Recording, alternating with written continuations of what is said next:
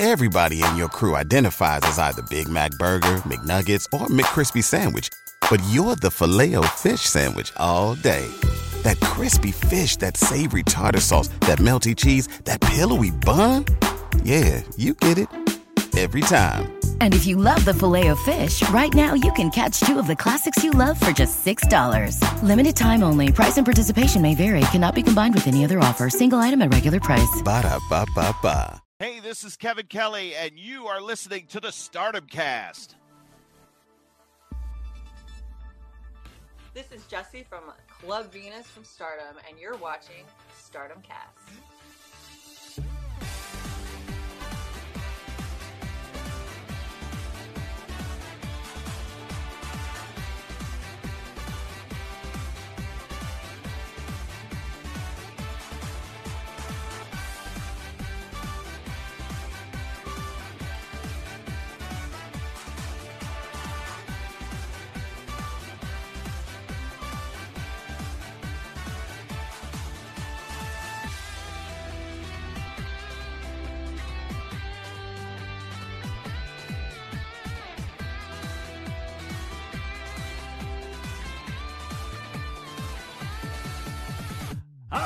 Guys, and welcome to uh, the Stardom Cast, your weekly audio source for things World Wonder Ring. Stardom. I'm your host, Rob Goodwin. I am joined, as ever, by Mr. Matthew Turner. Matt Turner, how are you, good sir?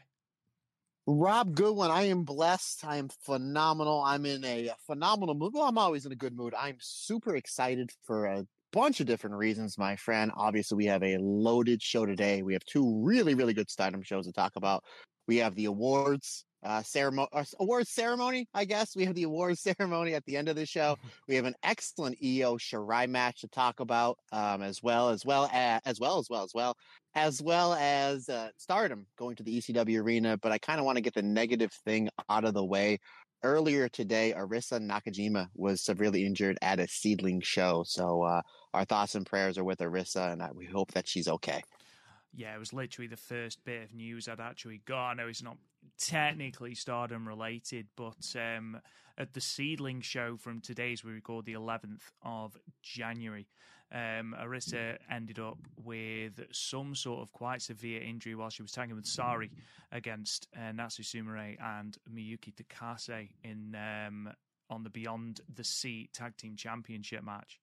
Um, and from what I can glean from it, Puro Subs has translated SEAdLINNNG's um, press release, which says that we would like to report below on the diagnosis results of Arisa Nakajima, who was transported by ambulance at the Shinkiba First Ring Tournament on January 11th, 2024. Test results show no bleeding or fractures in the brain, and the diagnostics was that a minor injury to the cervical spinal cord was suspected. She is conscious and has no numbness.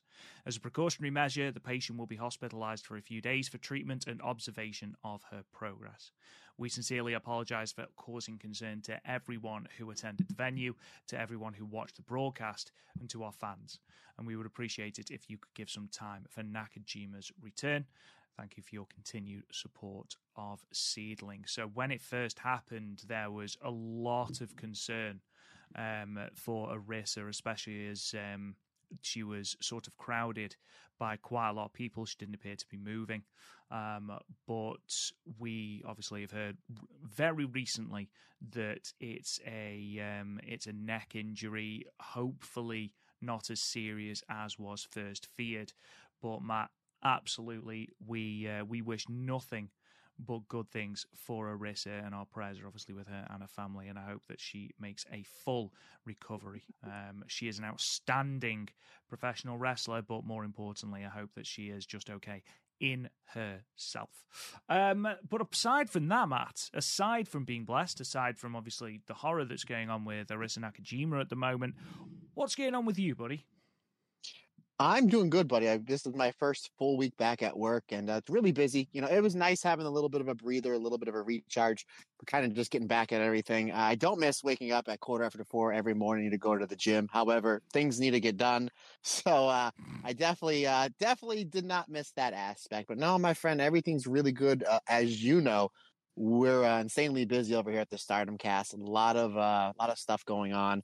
I did have a match coming up in two weeks that I found out about an hour ago was canceled. So I was like, I was really looking forward to get back in the ring because my bookings are kind of few and far between. So I was really looking forward to that. And the promoter sent me a message. He's like, yeah, show's canceled. I was like, oh, okay. But uh, no, man, I'm good. How's everything? How's the new job? At, um, is that still treating you well, my friend? It's treating me very well. I cannot complain at all. Um, I did have a trial for a brand new football team um, on Tuesday, um, which went very well. I've been uh, I've been sort of asked back, which is always uh, which is always a good sign.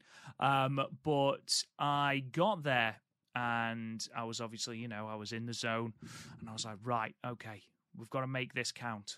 Okay, Rob, you know, really build it all, my man. Really, really go for it. And uh, they were like, right, like, right, lads, let's let's go do this warm up. And I was like, I'm gonna absolutely smash this warm up, absolutely. Thirty seconds in, twang, my calf goes. I was like, oh, you've got to be kidding me. You can't, I can't do this now, not now. And basically, I was I was sort of given a choice. Then I was like, do I tell someone and risk them just going, ah, oh, well, don't worry about it, never mind, and then not invite me back, or do I play through it?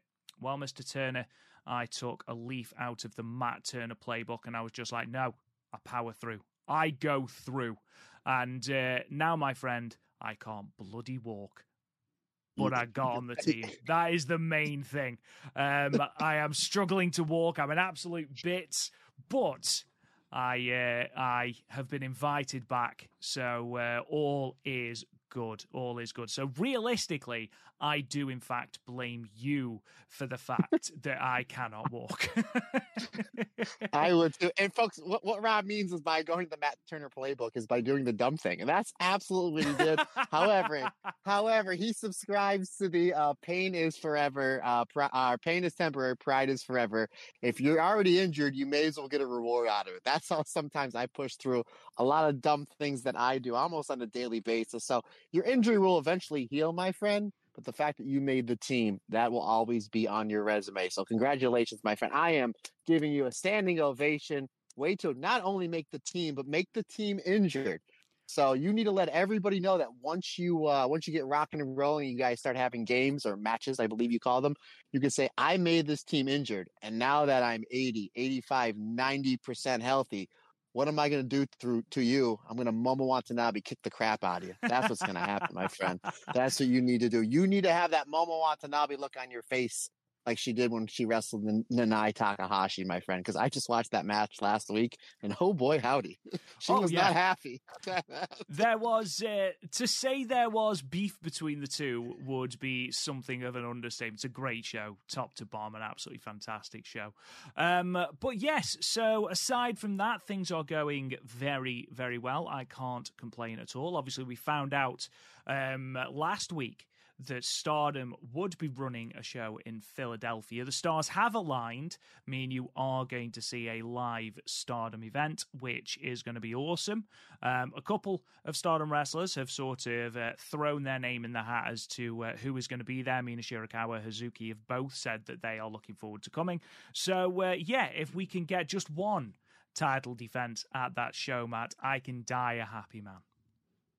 Rob, I was actually thinking about this on my way into work. I get a lot of, I do a lot of driving, so I have a lot of time to self reflect and come up with dumb questions for you. So I'm going to throw a question at you there, sir. And Love you it. can completely, you can completely, once again, take a page out of the Matt Turner playbook and your answer could be TLD. You can opt out and go with time limit drop. Okay. If you can, p- I'm going to give you three different options. If you can only pick one thing to happen at this stardom show in Philly, what would it be? Number one would be for me and you to call a Mayu Iwatani IWGP Championship match. Number two would be for Hazuki to win the white belt in Philadelphia in the world famous ECW arena. Or number three would be the, for me and you to be in attendance when Hana comes out to her old theme song. Which one of the three? And again, you can completely say TLD, my man, we can move on to the next segment. it's got to be TLD. I mean, I was right there for the. Obviously, I would love to call a stardom match. That's the dream. Maybe one day. Um, from a purely selfish or selfless reason, I should say, I would sacrifice that if it meant Hazuki gets that run she thoroughly deserves with the white belt. However, the chance to hear H A N A N Hannon, yeah, you know, to hear those just those familiar opening sounds of that, I'd lose my mind. There would be shots bought for everyone in the ECW arena. There would be a good time had by us. So I'm going to call a Hatman special, which we will be talking about Hatman specials. oh my god, we will be talking about some Hatman specials. Um, but Matt, what would you choose if you could have any of those things? And don't forget, of course, that this could be your chance to converse with the Twilight Dream herself, Tam Nakano. Oh my goodness! So you're telling me? So it's those three options, and then maybe if I do an in-ring interview with Tam, that's up there as well. Oh my goodness. Well, let's see. Considering the fact that one of these, because that's the show would eventually be on Stardom World or Fite TV or something. So if I was in the ring with Tam, I would clearly pass out and faint.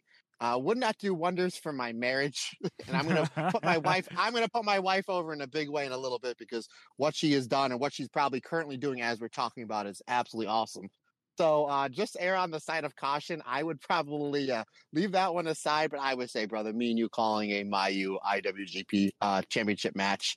Um, not only that. I mean, obviously we've done it, you know, post production on some of the Stardom shows and some of the alternate commentaries. Which, by the way, the comments we've been getting the past week or so uh, for how much everybody loves the alternate comment, not the past week, past handful of months, how how much everybody loves the alternate commentaries. We greatly appreciate it, and it's really kind of a springboard for us to keep knocking on the door to Stardom, saying, "Need English commentary? We're here." We're here. We're going to be in Philly, but I would say uh, for me and you to call and I uh, not only a Mayu match, a Mayu IWGP Championship match in the world famous ECW arena. That one would be as much as I love Hazuki, and that's uh, that you know I want to see her win the white belt in 2024. I think that would be uh, something I can kind of put on my resume. You know, really for not only the rest of my life, but I mean we'll be locked in that for eternity, my friend, until me and you are long gone. Which uh, it's not going to be for a while, my friend, because we are very busy. I tell God every day, you can't take me for a while. I got a lot to do. Yeah, do you not understand how long these retrospectives take, God? I mean, come on. Um, yeah, I mean, I have been reliably informed by Mr. Matt Turner that I am not allowed to use the phrase "we come really cheap stardom." Um, any business decisions in that form will be handled by Mr. Matt Turner. But stardom, if you're listening, call Matt Turner. Um, so let's sort of delve into what we're going to talk about today. Um, we've delayed the show by a day. Apology, uh, apologies to our um, fantastic patrons over at stardomcast. Uh, sorry, patreon.com forward slash the stardomcast. Um, we delayed it because the Korakuen and um, Nagoya shows hadn't been uploaded. So we thought we'd leave it a day to see if they got uploaded. They did. So we're going to be talking about both of those shows. The fact that we have two new competitors, two new uh, contenders, should I say, for the red belt and the white belt, which is fantastic news. That pay per view is shaping up to be a blast. The announcement of a title match for this coming weekend. We've also got the awards, the Stardom Cast Awards results are in, so we'll be looking at that today. We've got all sorts of news to talk about and a little bit of a surprise in terms of something we might be doing in Philadelphia. But before we get into all of that, Matt Turner, what is coming up on our Patreon this week? on our Patreon, you're going to be shocked, Rob. We talk about stardom this week on the Patreon. Holy mother of God, what? no, alternate commentary of uh, Kairi defending the Wonder of Stardom Championship versus Konami that has been dropped uh, this week, as well as our What If, uh, What If, uh, the Ultimate Forbidden Door of Queen's Quest feuded with Damage Control. Those have been dropped. And by the weekend, my retrospective of All Star Dream Cinderella that'll be up on your Patreon feeds as well. That's why I mentioned the Momo Watanabe, the look she had on her face when she went to go wrestle Nanae Takahashi. And dare I say, it's the uh, it's probably the stiffest that Nanae's ever gotten hit in a stardom ring. Even that match with Sherry a year and a half ago, I was like, oh man, Momo really, really brought it to Nanai. So that I did that review the other day. That'll be up on your Patreon feeds probably either Friday or Saturday. And then actually, again, coming up next week, my friend, for alternate commentary, we'll be doing Mina Shirakawa defending the Wonder of Stardom Championship against Natsupoi. We're actually going to be filming that. We're going to be taping that a few hours, or maybe about an hour or so after we get done with this podcast. So, like I said, Rob and I are very busy, and um, buddy, I'm super excited for that for a whole bunch of different reasons. And one of the reasons is you're going to see the brand new. Everybody is going to see the brand new Matt Turner podcast room. And what I mean by everybody, including me, my friend, I mentioned before, literally, my wife has spent the last, I don't even know how long, getting this new podcast room ready for me. So yesterday, I was texting her and I was on my lunch break, and she sends me a text message back and she said, Please stop texting me. I need to be completely focused on how I want this room to look. Now, Rob, I'm pretty easy going. Put a desk there, my computer, my mic, put a picture of Mayu behind me. I'm good to go. So I come home from work a few hours later and she asked me for like eight or nine pieces of like memorabilia she wanted to put on the wall. So I got, you know, I have Lily's drawing of Aphrodite signed by Tommy. I have a program signed by Mercedes Moné. I, I, gave her a few things, and then I gave her some non-stardom stuff like my picture, my uh, picture with me and Stanley autographed, my Patient Number Nine comic book signed by Ozzy Osbourne and Todd McFarlane.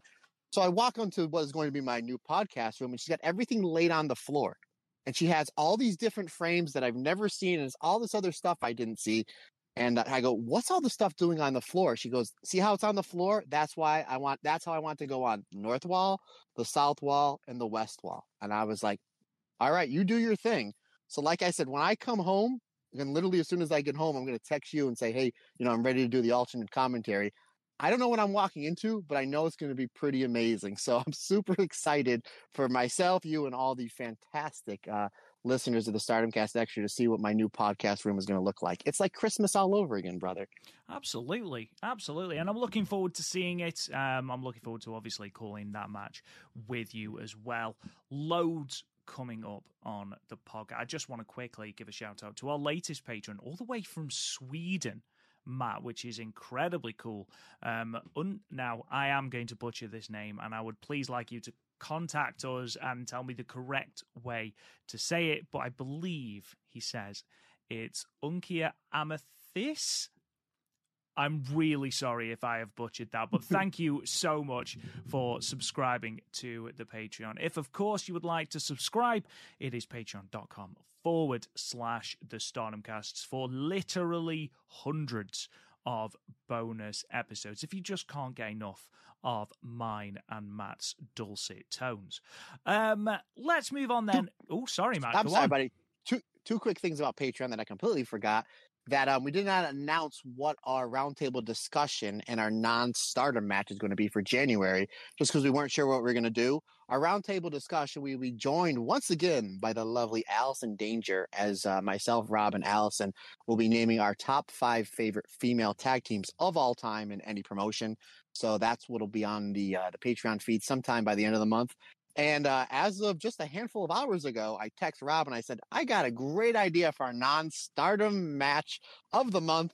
We're going to go to the Pride Fighting Championship as we uh, will have Takayama taking on Don Frye. Now you may be saying, wait a minute, that's not a pro wrestling match. You're damn right it's not. However, Don Frye did have Don Frye did have Antonio Inoki's final match ever, which was in the Tokyo Dome in front of like 71,000 people that went like seven minutes and nobody cared because the place was nuts for Don Frye. And obviously, Takayama is an absolute legend, legend, pro wrestling Noah, all Japan, New Japan. So I was like, yeah, let's, uh, let's do this. And probably the most manliest uh, fight in the history of fighting. And if you have not seen this match yet, folks, and you on our Patreon, don't watch it yet until you watch myself and Rob take a take take a sit back and uh, do this watch along as Don Frye fights uh, Takayama. So I'm super looking forward to that one, my friend.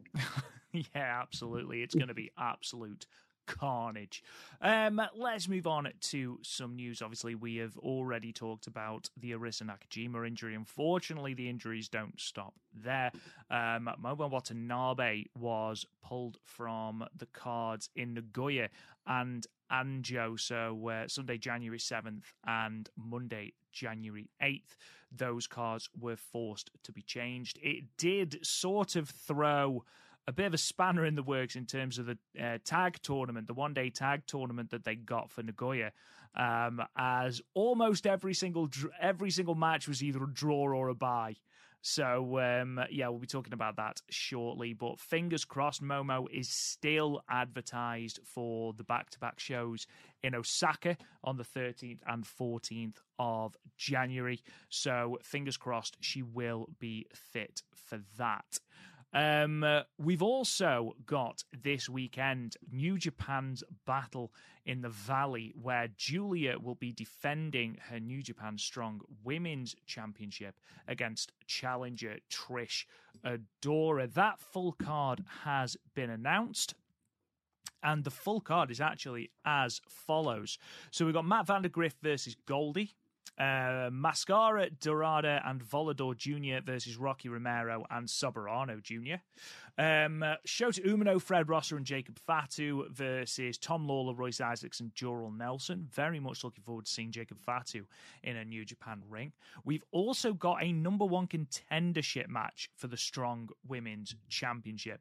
Viva Van versus Stephanie Vaquer. Of course, Stephanie Vaquer uh, was in the original tournament to crown the inaugural champion that also had Willow Nightingale, Mercedes Moné, and Momo Kogo. Uh, Stephanie Vaquer was eliminated in the first round, losing to Mercedes Moné. So she will certainly be looking for another chance at that belt.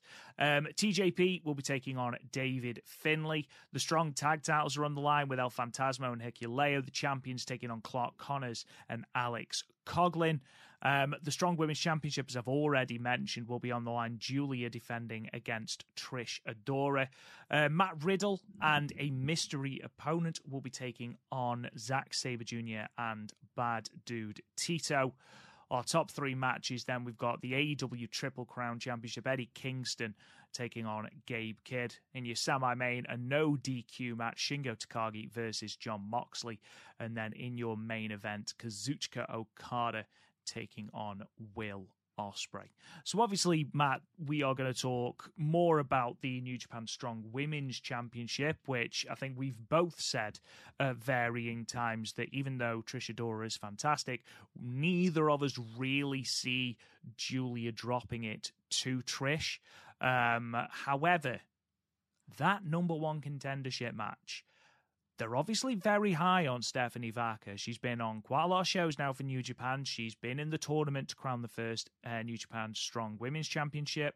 Um, she was um, challenging for the IWGP Champion Women's Championship against Mayu Iwatani, of course. Um, she was in. She's been on other cards for New Japan Strong as well. So they're very high on it. I would be very interested to see if Stephanie Vaquer is to come out on top in this number one contendership match if Julia is to retain, we've talked a lot in the past couple of weeks about how Julia is potentially going to be leaving, or is almost certainly, should I say, leaving to go to the WWE. Could Stephanie Vaquer be the person to take the New Japan Strong Women's Championship off Julia, or do you think New Japan are still clinging on to the hope that we will finally get that Julia Mercedes Moné match? I don't think that. I think that Julia Mercedes Moné match has sailed, at least from the, some of the talks in uh, with some of the people that I know that know way more than I do, my friend. I mean, that's obviously a possibility. It's pro wrestling; anything can happen. But I think just the way they've been building some of the matches up for Julia here in the last three months, you know, Micah has pretty much said that she wants like a title for title match with Julia. And maybe that's how they send her out. Uh, they teased something at the finals of the Triangle Derby uh, just last week with maybe her and Sherry. That's something I would love to see. If I mean, she's going to lose the belt to somebody and somebody in stardom, I think that'd be great because Sherry hasn't had a singles run since the end of 2022. Uh, and I think she would do great with the New Japan Strong. Stephanie Vaquer, now that you think about now that you mention it, partner, her with that belt doing a stardom tour. I mean, to get you know a rematch with Mayu, you have a match with Hazuki, a match with Natsupoi when she's healthy enough to do it. Uh, there's a you know Starlight Kid, a and there's a lot of fresh matchups if she gets that belt, or even if she doesn't, even if she wins the number one contenders, and they do it like at a Korakuen and then very much like they did with Alice Inc., where they just keep her on for you know six or seven weeks, or have her have her longer run, you know, like a Mariah May and a Megan Bayne. Uh, that would be fantastic. I would be all for that. So we shall see, my friend. I'm assuming she's going to win this match. Uh, to, uh when's it? The show Saturday, right? Battle in the Valley. Uh, the 13th. So yes, the Saturday. Yeah. So I I, I would expect for uh for Stephanie to come out on top on that. So then we would see her versus Julia somewhere down the line. Uh, obviously, would have to be sometime quick because they're supposedly she's going to be out the door in April. Again, not unless she stays in a little bit longer. I mean, that I know. I think only Julia knows really what Julia is doing. But regardless, that'd be a great matchup uh, that we get somewhere uh, between Stephanie and Julia. Maybe, maybe we do it. Uh, we do it in Philadelphia maybe that that match takes place in the ECW arena. I mean, who knows? It's it's a possibility. There's the possibilities are endless, but I mean, I do hope that we do get the Julia versus Mercedes Moné match. There's a lot of dream matches that I would love to see that Julia, like Julia and Saya have not had that really banger of a singles match. Utami as well. There's a lot to be left on the table, uh, and we only got about maybe three, three and a half months left of Julia, supposedly. So uh, it's going to be interesting to see what happens, my friend. Absolutely. I do think that Stephanie Vaquer could be that person. Um, she's incredibly charismatic. She's great in the ring. Um, and it, she certainly could be someone for however long if they do decide to take the belt off of Julia or when they decide to take the belt off Julia could be someone that uh, they could sort of fly the that could sort of fly the flag for New Japan going forward. It's a good, solid show, to be perfectly honest, from top to bottom, not just those two women's matches. Obviously, Okada versus Ospreay and uh, Shingo versus John Moxley are ones that stick out, um, but there's some really good mid card matches as well to look forward to. So uh, make sure you check that out. I'm sure that the Julia versus Trish Adora match, at the very least, should end up on Stardom World at some point, maybe. If not, it'll be on New Japan World soon enough. Um, interesting little thing came out of the Unagi Sayaka's produce show. So, Unagi ran her first produce show at Korakuen Hall on the 7th of January, which is incredible and really, really well done uh, to the eel. she outdrew Stardom at Korakuen Hall, which is just sensational. So, uh, Stardom's Korakuen show from, I believe, the 6th um, drew 800 fans. Um, unless I am very much mistaken, I will just double check. So, I my facts. Yes, the 6th of January drew 800 fans.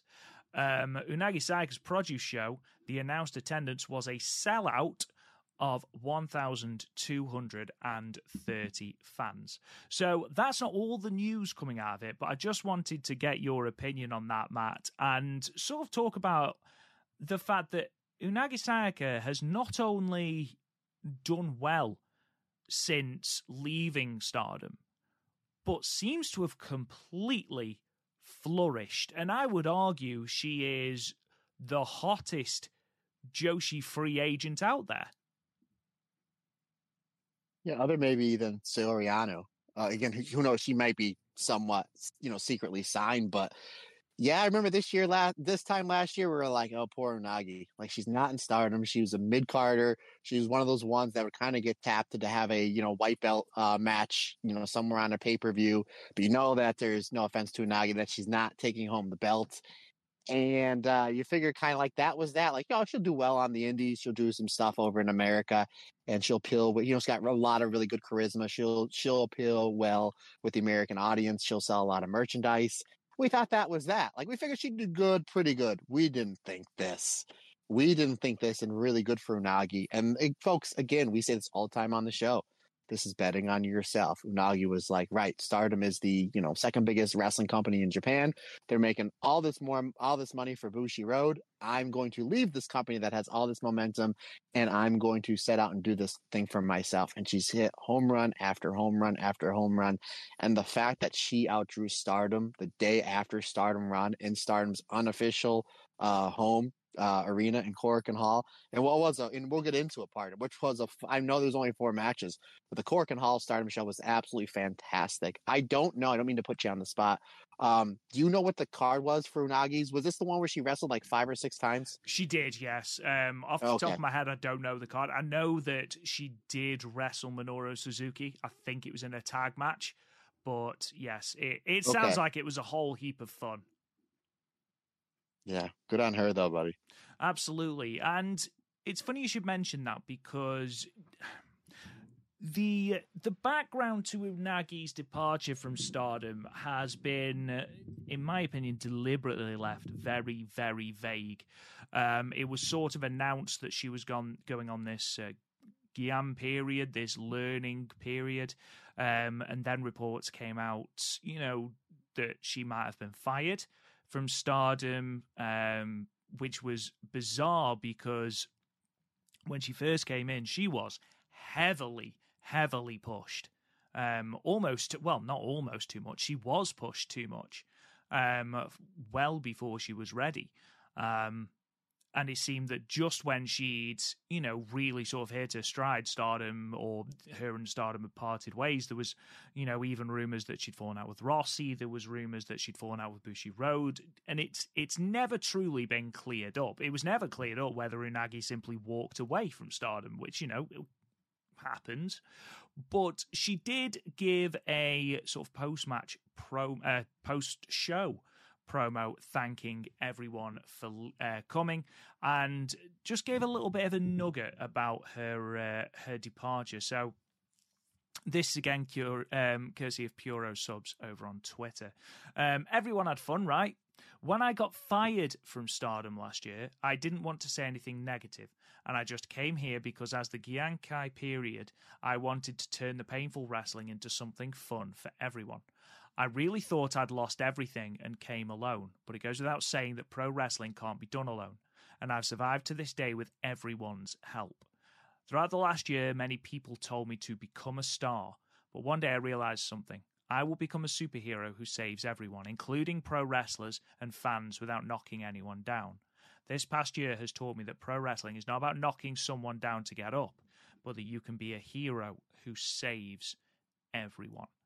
So, obviously, the first thing that jumps out of that is that Unagi is seemingly confirming that she was indeed fired from stardom. Obviously, anything as to why she was fired is pure speculation at this point. There's been nothing released from Stardom or by Unagi as to why that was.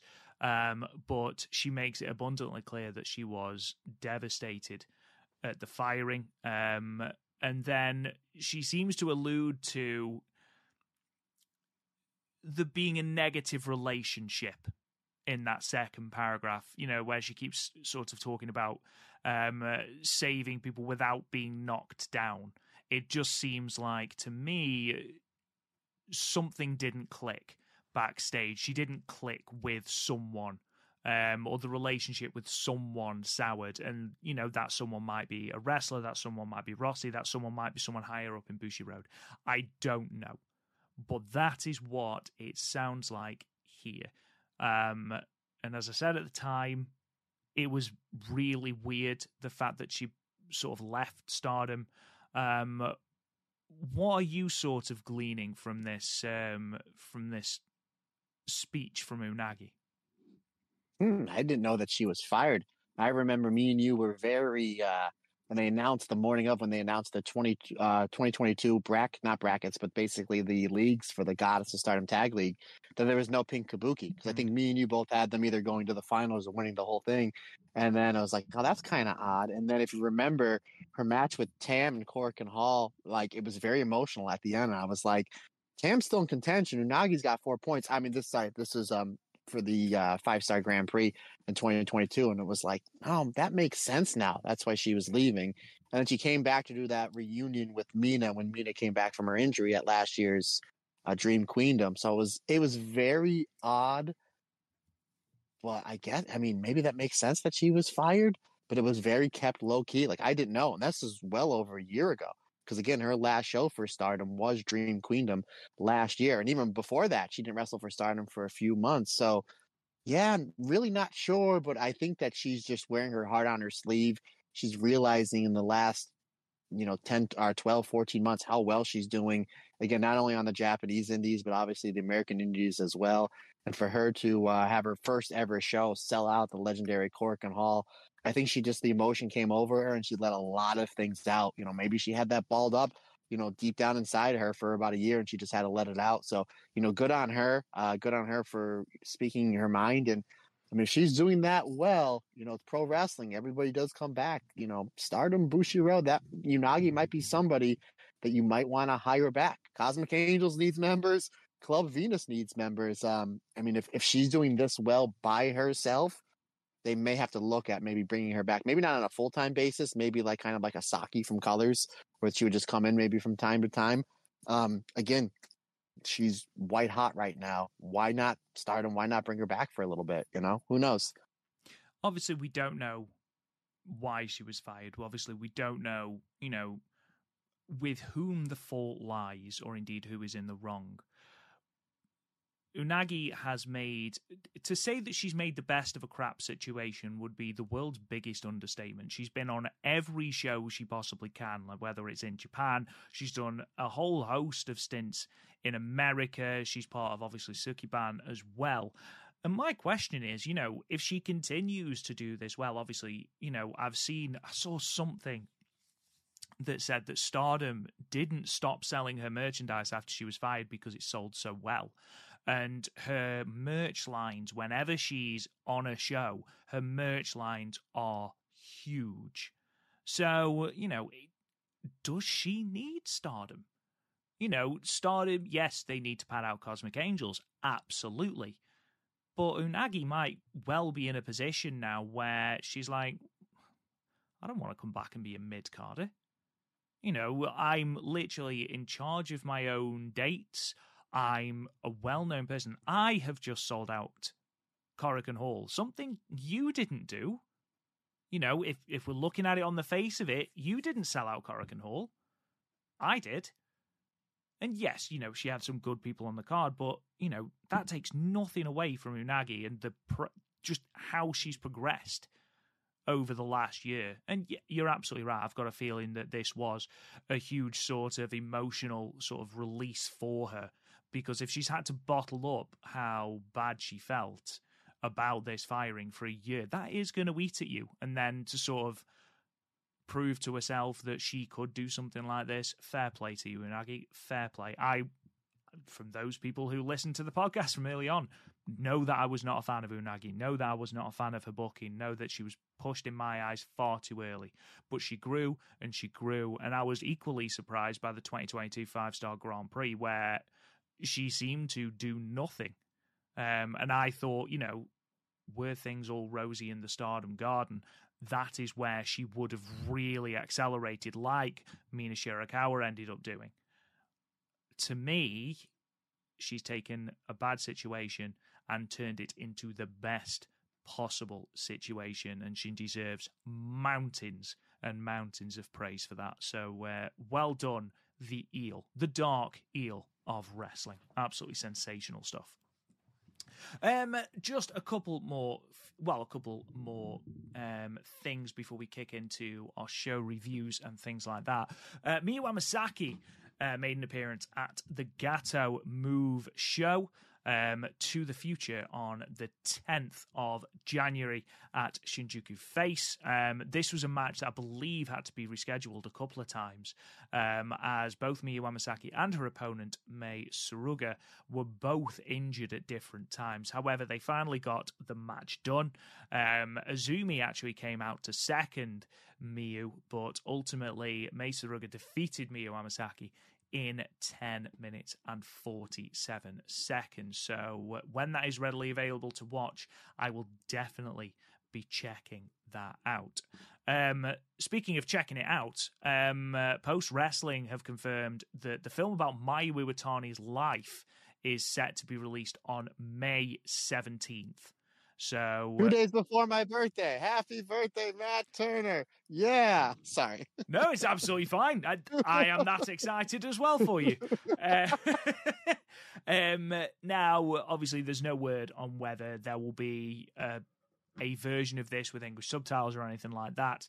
But it's it's really cool that this is happening, especially when you know the deeper story of Mayu Iwatani and how it leads into a career um, as a wrestler and how she's turned around being a shut in um, or I believe the term is hikikomori, um, turn that around to become this this icon of stardom. And I don't know if you saw Matt on Twitter today. She was made an honorary police officer for a day, um, which is Oh my god.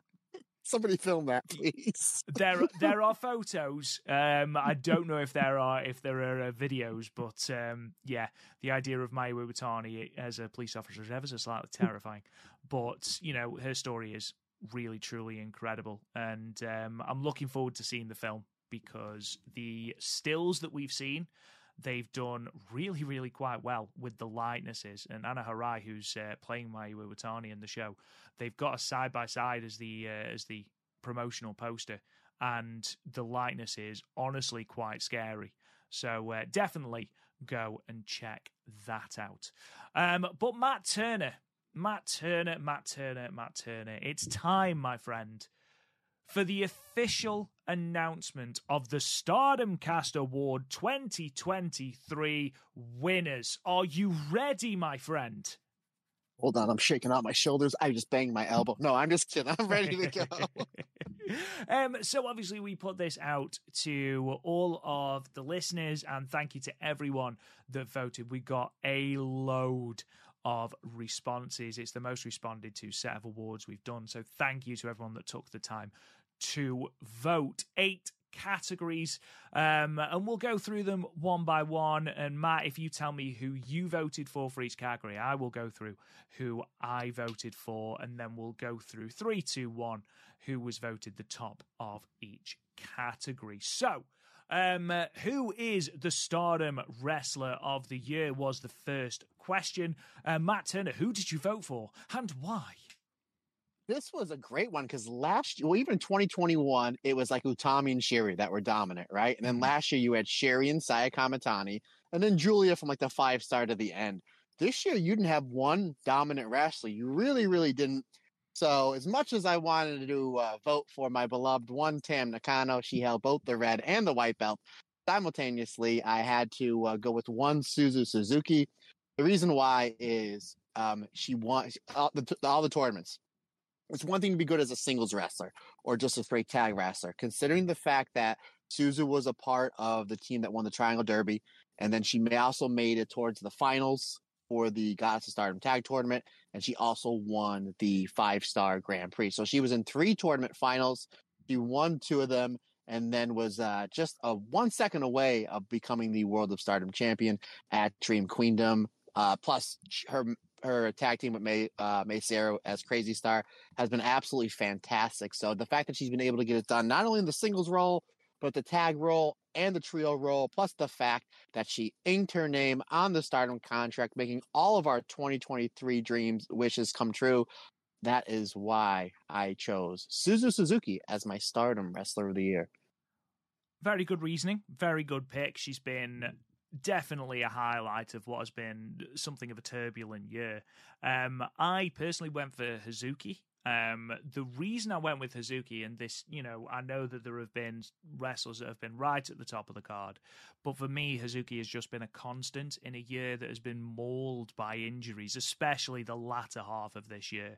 Just absolutely ravaged the roster with injuries. Hazuki has been that constant. You know, we talk about Hazuki mode, um, and you know, it is it is a joke, absolutely, but she is no days off. It doesn't matter if she's in the opening three way or if she's in the main event. She gives absolutely everything and she has been invaluable in a time when stardom have needed her and I felt like she needed some recognition for that. I did sort of think in the back of my head that she wasn't going to win this and she didn't, but I felt she needed the recognition for just being that hand that, you know, is always there, always gives 150%, um, no matter where she's placed on the card.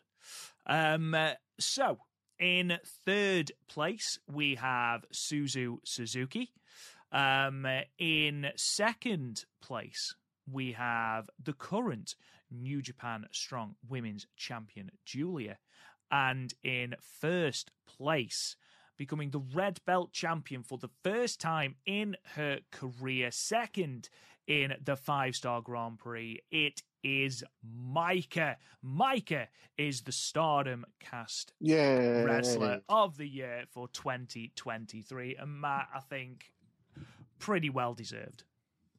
Yeah. And what's great about these awards, it's like we always say, wrestling is opinionated. You can like who you like. There's no wrong answers, except for anybody that did a show of the year and didn't watch All Star Grand Queendom and decided to give WrestleMania Night One show of the year. Anywho, another story for another day. Yes, Maika was uh, white hot, especially very much like Julia from the five star into the end of the year. Uh, Maika was white hot from the five star all the way up towards the end of the year and had a really good year uh, prior. Obviously, a kind of an emotional year for her with her, her tag partner and her best friend Himeka retiring from professional wrestling. A great, great pick um, for Maika, and congratulations to the current Wonder, or excuse me, World of Stardom champion. So, question two was what is the stardom match of the year? Um, this was a little bit closer, actually, than the wrestler of the year. You know, throughout everything that's happened this year in stardom, there has still been some absolutely fantastic matches. And when you've got a year, I think, I think 2023 was 140 or 141 events you know, there's bound to be some matches that you forget. It's only when you are cultivating a list like this that you remember just how many fantastic matches there were this year, especially in sort of that period from January to May time. Just it, there seemed to be matches galore that were absolutely fantastic, and you all thought the same because there was a whole host of matches that got votes um, on this category. So, Matt Turner, what was your? I think I know what it is, but tell everyone at home what is your starter match of the year for 2023? Was this the singles or the tag? This is just singles, although we did put a three way in there. So basically anything that's not a tag. Okay, I mean, yeah, this is uh, this is an easy one. Uh, was, I mean, great. There was some great, great singles matches this year, but I will go with, and I'm sure you guessed it, and a lot of our listeners guessed it, from the Triangle Derby Finals. It would be Hazuki challenging Saya Kamitani for the Wonder of Stardom Championship. I made mention before. This is, in my opinion, the greatest Wonder of Stardom Championship match of all time, and one of only five matches to break my Stardom scale rating. What I mean by that is, uh, five stars is the perfect match and uh, this one is one of five matches in the history of Stardom that I've seen that said that is a beyond perfect match, sir. Curt Hennig would throw his towel at Bobby Heenan for this one because it was beyond perfect, sir. So that one was mine. How about yours, sir? Unsurprisingly, it's mine as well. Um, uh, I, mu- I must admit, I remember very, very clearly that I'd sort of made a threshold when I was writing Chasing the Dream. Um, I was like, right, I need to have a cutoff for all these great matches. Otherwise, I'm, I'm, I'm never going to finish this book. So I thought to myself, right, I'm going to end it with Syuri and Julia in 2022. That seems like a good place to end it. So that was sort of the list of matches that are in there go up to the end of 2022. And it was the day before Saya Kamitani versus Suzuki happened. And I remember watching it going, God. Oh, I don't believe this. But this match also prompted me to add an honorable mentions list at the end, which is just basically an excuse for me to just write about other matches that are great. so it does make the book, just not in the same amount of detail. But yeah, this was this was incredible. And I said at the time that if there is a match that can almost turn Saya Kamitani heel by default, just because of how how behind Hazuki the crowd were, then it's done its job. You know, we talk about predictability sometimes in results, and the truly great matches make you forget the predictability of a result. You know, it's why even though Syuri and Utami Hayashishita at Gold Rush, you know, we knew it was going to be Syuri to win because they wanted Syuri and Julia in the main event of Dream Queendom, but it still was a fantastic match because it, the pair managed to make you forget, even for half a second, that it was a got that it was a given result. This is the same. You know, we knew the story was in Saya Kamitani versus Mina Shirakawa. but Hazuki and Saya were that good in this match. It made you forget, especially having Hazuki go over Saya Kamitani twice in the build up to it with the Frankensteiner and with the Brainbuster. So when we got to those near falls in this match, there was just that flicker of, oh my God, no, not quite you know, it made you forget. And that's what makes this such an absolutely fantastic wrestling match. If you don't have time to go back and watch anything from 2023, and I know people are busy, this is the one you need to go back and watch. It's really, really incredible. Um, so you guys, the voters, um, in third place, and this one surprised me. I think this was a it's just happened, and that sort of gave people a uh, sort of a familiarity thing. But in third place, and then deserved, in fairness, a very good match. Mirai versus Soriano 2 from Dream Queendom 2023. Um, in second place, uh, Tam Nakano versus Julia from All Star Grand Queendom 2023. It's worth noting that there, there, was just two votes between this and the winning match. The winning match, of course, being Saya Kamitani versus Hazuki from the Triangle Derby finals. Um, really, really close. There was a lot of other matches that got votes. You got Mina versus Saya from All Star Grand Queendom, Maika versus Suzu Suzuki, the pair of matches, um, Suzu and Syuri from the Five Star Grand Prix, Mayu versus Mercedes Moné, um, Natsupoi versus Mina Shirakawa got votes as well, which is obviously what me and Matt are going to be covering um, on our next alternate commentary. But yes, it does pay testament to just how good some of these matches are that you can class so many as matches of the year. Now, Matt Turner, we yes, we talked about how close Stardom match of the year was.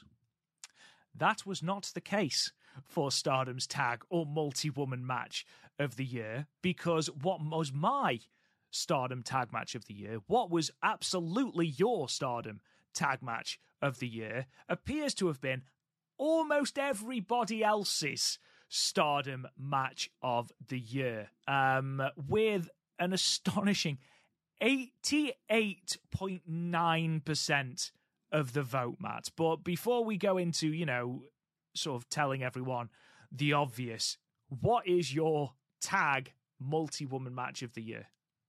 Wow, the clown draws money. Uh, Fukin Death and Stocky Kashima versus the human Cadillac Doring Deville and Joey Image. Yeah, Joey Image. Everyone's favorite indie wrestler. Everybody's favorite stardom wrestler, Joey Image. There he's you ne- go. He's never he's never lost a stardom match. So I just want to point that out. The greatest Um, stardom wrestler to never happen. Uh, it's got to be uh, Queen's Quest versus Oedo Tai in the cage. Uh, I mean, gee, there's so much we can talk about. We've talked about it before, and I know I mentioned last week when we do our when we start our new uh, tiers of our Patreon starting uh, next month that for the ten dollar tier it's going to be like a complete bonus. Anything that we want to get creative and put in there, put in there.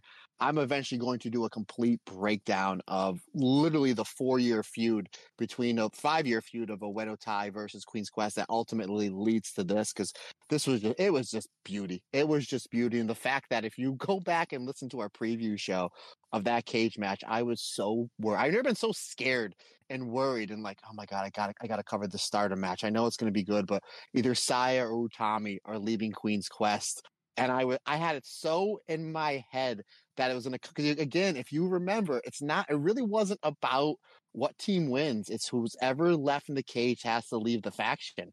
And I thought Oedo Tai would have left, and when it came down versus Saya versus Utami, and they would have to bludgeon each other to stay in Queen's Quest.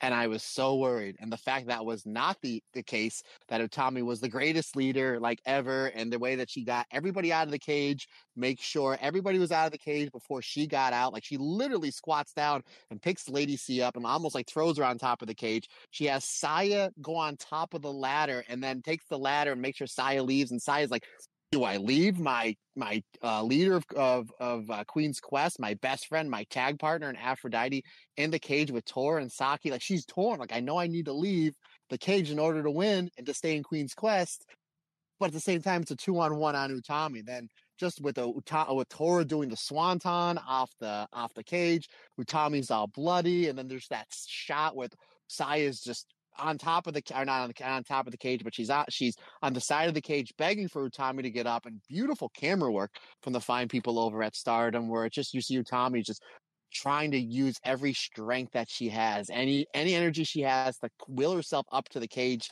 Saya's crying. Utami's a bloody mess. There's that moment where Momo gives Saya the bat. You've I've talked about it enough, folks. You know what I'm talking about. It's the great one of the greatest cage matches in the history of wrestling. I put this right up there with Kurt Angle and Chris Benoit from Monday Night Raw and Magnum uh, TA versus Tully Blanchard, the I Quit match for the US uh, US title. It's one of top four or five greatest cage matches that I've ever seen literally to the point that I cannot watch the ending of this match without crying. And I've seen it about a dozen times just the beauty of the Saya and Utami, the build up that we know they're going to break up and they didn't. And Saya is crying on top of the cage and Utami's bloody mess. And I'm crying in my living room at 6 a.m. I, I go on all day about it. So I'm going to make a Patreon episode about it because thing of beauty, my friend, thing of beauty. Absolutely. Unsurprisingly, that was the number one match. But in third place was the generational struggle match at Korakuen Hall. Julia Mayu Iwatani, Tam Nakano, and Syuri versus Utami, Saya, Suzu Suzuki, and Maika. And in second place, and Matt, this is what I'm talking about about matches sometimes you completely forget. Mm, Crazy Star versus Sayori Poi at Five Star Grand Prix 2023 Night 14 Five Star Special in Hiroshima. That came in second. Rob, that actually made uh, my top 10 list of complete of wrestling matches throughout every single wrestling company. That was one of my top 10 favorite matches in all of wrestling for 2023. I absolutely love that match. It was a great match. Really, really, really good. Was one of the heights of the tag team wrestling uh, scene in Stardom, definitely. So I'm glad it got the recognition it deserved and it wasn't buried um, like I was worried it would be. Um, Stardom show of the year, then. Um, Matt, what was your Stardom show of the year? I will say this Stardom had my top five favorite shows, top four favorite shows in all of wrestling this year. As many as uh, bumps that Stardom hit on the road, you can't deny that they had some great wrestling this year between uh, Dream Queendom, between night one of the uh, five star Grand Prix, between the phenomenal Triangle Derby finals, but I've said it once before. I've said it a thousand times. It's not only my favorite Stardom show of all time. It's one of the greatest wrestling shows I've ever seen, and that would be uh, um, Dream Queendom, or not Dream Queendom, excuse me, All Star Grand Queendom. Yeah, from Yokohama Arena. Again, Matt, we're in uh, we're in complete agreement. As a top to bottom show, nothing has felt as special as that show. Um, it really did have the Wrestle Kingdom, the WrestleMania vibe for Stardom. That show, um, and like you said, from top to bottom, there was no filler match. Every single match seemed to hit. And uh, it was the perfect exemplification of what a deep roster with excellent talent can do. Stories culminating. You had surprises, obviously, Tam dethroning Julia. You got Mina finally ending the reign of Saya Kamitani. You got the dream match in Mercedes Moné versus uh, Mayu Iwatani. There was all sorts of amazing matches on this card. Syuri versus Chihiro Hashimoto, which people seem to forget because it was on such a stacked card. Um, uh, fantastic match. Really, really good. Worth checking out. Um, uh, in third place, and this makes me happier than anything else on this entire in this entire awards category um, was Last Jumbo Princess. Himeka's retirement show at Korakuen Hall came in Ah. third, which I thought was great. Um, Dream Queendom 2023 came in in second place, and then way, way out in front with a total of what did we get? 68.7 percent of the vote is, of course, Dream Queendom, um, f- presumably for all of the reasons that we have already outlined. You mean you mean Grand Grand Queendom, right? I mean Grand Queendom, of course I, just do. said- I I said the same thing two minutes prior. So as always, my friend, we're on the same wavelength, whether we're right or wrong. At least we're together in the same boat. Stardom, stop just changing one word in your pay per view title names. It's extremely confusing. Um, so we move on to number five, most improved wrestler of the year. There's been quite a few for me that could enter this category. Um, we've both talked about the likes of Hanan, Yuna Mizumori, um, Miyu Amasaki are three that could absolutely top this category. Have had really, really good, solid years in their um, in their improvement. Mai Sakurai, of course, Megan Bain. Even I know she didn't come into later, but showed real improvement when given the nod. Um, but for you, Matt, who sits at the top of the most improved Stardom tree?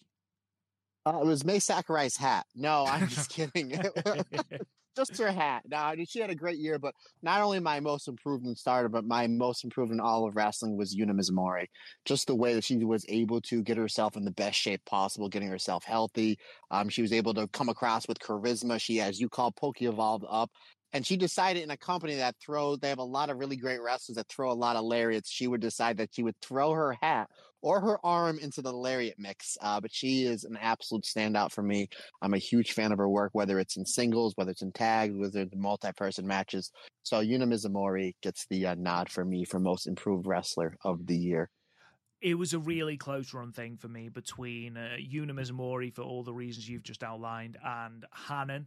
Um, I ultimately plumped for Hanan um, simply because she. You like her theme? Yeah, just because her theme absolutely bangs. Um, it doesn't at all. It's a dreadful theme, and everyone should immediately forget it. But there we are.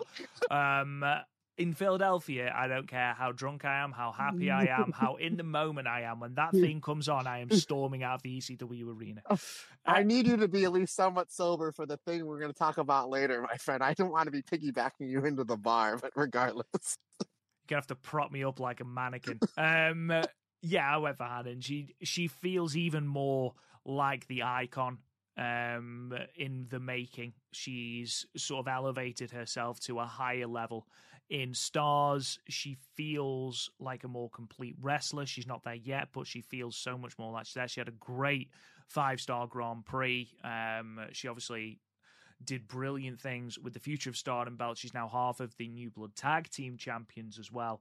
Um, I think the sky is the limit for Hanan, and there was multiple times during this year where she proved just how good she's going to be in two years you know, she's really, really got that potential. Um, and I can't wait to see it. I really can't. And there was a moment, actually, we're going to talk about it when we review the Korakuen show, that I thought we were going to get it a little bit earlier than we actually did. But there we are. Um, in third place, then, was Hanan. She uh, she came in third. Mina Shirakawa came in second, previous winner of this category. But way out in front, someone that neither of us spoke about was Mariah May getting a lot of love. Ooh um, in the Stardom Cast Awards. And of course, you know, you talk about improvement. You think about where she was when she first debuted in Stardom, um, Dream Queendom 2022, and now she's on AEW Dynamite and by all accounts doing extremely well. So uh, you want to talk about improvement? I'd argue that Mariah May is right up there, Matt. Yeah, again, there was a lot of improvement in Stardom, and again, it's with the roster, especially on the main event to mid card. It's so stacked that when you have any of these newer wrestlers coming in, whether it's coming over from a foreign country like a Megan Bane, like a Mariah May, or we see this crop of rookies, I'm going to be very inter- interested to see who wins this award next year because we have a whole bunch of rookies that are really, really good. It just goes to show the improvement of a lot of every wrestler in Stardom, even Mayu somehow we'll talk about it in her two matches here. Somehow she keeps improving. And I'm like, you're one of, if not the greatest women's wrestler of all time, and you're still improving. So uh, just kudos, kudos to everybody. Uh, kudos to the entire roster, and congratulations, Mariah May. We move on to feud of the year, which is the closest of all the categories that we ran. Um, Matt, what was your feud of the year? Oh, you know what? I don't. I don't have any of this written down. Let's see. Did it was was uh Queen's Quest versus Oedo Tai was that uh, an option? It was indeed. Then that's what I picked. That's what I picked. Yeah, just for the build up, for the complete year build up, uh, going into uh, the cage match, and they were able to kind of re- rekindle a little bit at the end of the year, and basically having Sai and Utami, uh, you know, put the cherry on top by pinning both Tora and Momo Watanabe. But yeah, it was Queen's Quest versus Oedo Tai. Exactly the same for me. Exactly the same for me. Um, uh, you guys, however, there was just five votes separating first from third. Um, in third was Stardom versus Injuries, which is uh, unsurprising, really, given the latter part of Stardom's year. Um, in second place was Suzu Suzuki versus Maika, the feud that basically carried the latter half of Stardom's year. And then in first place, unsurprisingly perhaps, is the Queen's Quest versus Oedo Tai feud. Everybody in your crew identifies as either Big Mac Burger, McNuggets, or McCrispy Sandwich. But you're the filet fish Sandwich all day. That crispy fish, that savory tartar sauce, that melty cheese, that pillowy bun. Yeah, you get it every time. And if you love the filet of fish, right now you can catch two of the classics you love for just $6. Limited time only. Price and participation may vary. Cannot be combined with any other offer. Single item at regular price. Ba da ba ba ba. In terms of moment of the year, then, as we enter our second to last category, Matt, for you, it- you know, it doesn't even have to be one that was listed. What was your moment of the year? As far as listed, it would have been what they did in Yokohama. I mean, I just thought that was absolutely insane. That, but you know, just not only the attendance, but the show. Again, I, we talked about it before. It's one of the greatest wrestling shows I've ever seen. But I don't think it was listed because I didn't vote for it. Um, I didn't see it there. Um, but the moment for me, uh, for me, is definitely uh, a crying Saya Kamitani on top of the cage, pulling up a bloody Utami Hayashishita, and just really that shot. That's one of the greatest shots, and really one of the greatest moments as a wrestling fan that I have ever seen. It's just I, I talked about it enough. I'm going to talk about it again on a Patreon episode, but as far as that moment of the year and then what was on the, you can't deny what Stardom did at that Yokohama. Even if for some reason uh, that show was only in front of 2,000 people, which obviously they drew well over 5,000 people from start to finish. One of the greatest wrestling shows of all time. Well, Matt, I uh, I hate to disappoint you, but Stardom pulling in their biggest house at Yokohama Arena was indeed listed, um, and has come fifth. So uh, Oh, apparently, you just do not pay enough attention to the hard work I put into listing and forgetting a load of things to put into our Stardom Cast Awards. Um, I'll be honest, I completely forgot I put it in and was only scrolling through because I thought I'd forgotten to put it in. So uh, I've surprised myself there. Um, I think for me, it was Himeka retiring. Um, simply because it just came out of nowhere. Like it was such a oh my god, this what? The Jumbo Princess is retired. Why? And then the entire sort of retirement road that they did, um, whether it's the last MaiHime tag or the last Korakuen or, you know, the last match with whoever um, in this whole host of matches that she had, and then to sort of climax at this damn near perfect. Let's let's not mince words. Damn near perfect Korakuen Hall show. It was it was as close to the perfect retirement that anyone can possibly have. And the fact that she was retiring off her own decision and wasn't retiring through injury, it just it felt so much more cathartic this Korakuen Hall show. It felt really nice. Um and ultimately there aren't many things that have made me feel in the way that that moment made me feel. Do I do I want Himeka to retire? No. You know, certainly not. I would have loved to have carried on seeing Himeka and indeed MaiHime as a tag team. But, you know, if she's going to retire, the way that Stardom did it, the way that Himeka did it, was damn near perfect. Um, in terms of what you guys voted, in third place was Mercedes Moné debuting in Stardom. Um, in second place, just was not a lot of votes in this. Maika winning the World of Stardom Championship, and then finally, your number one pick was Himeka retiring from wrestling. You guys clearly have the same thought process as me. Now, that doesn't mean, obviously, and I realize how that reads, and I'm wondering if that put some people off that you know my moment of the year is yes, Himeka's retired. That that's not how that's supposed to read. Get out of here, Keiji Muto. um, yeah, the Himeka Road. Yeah, it was the Keiji Muto retirement motorway. Um, the Keiji Muto retirement autobahn. I think uh, it uh, certainly wasn't just a road. Um, and lastly, we look at faction of the year. Um, Matt, we obviously are one faction down. Uh, Donna Del Mondo pretty much run the gauntlet of this almost every year. I think last year was the first year they didn't win it. Um, I think it was Cosmic Angels who won it last year. So, who would you vote for, and why is it Cosmic Angels?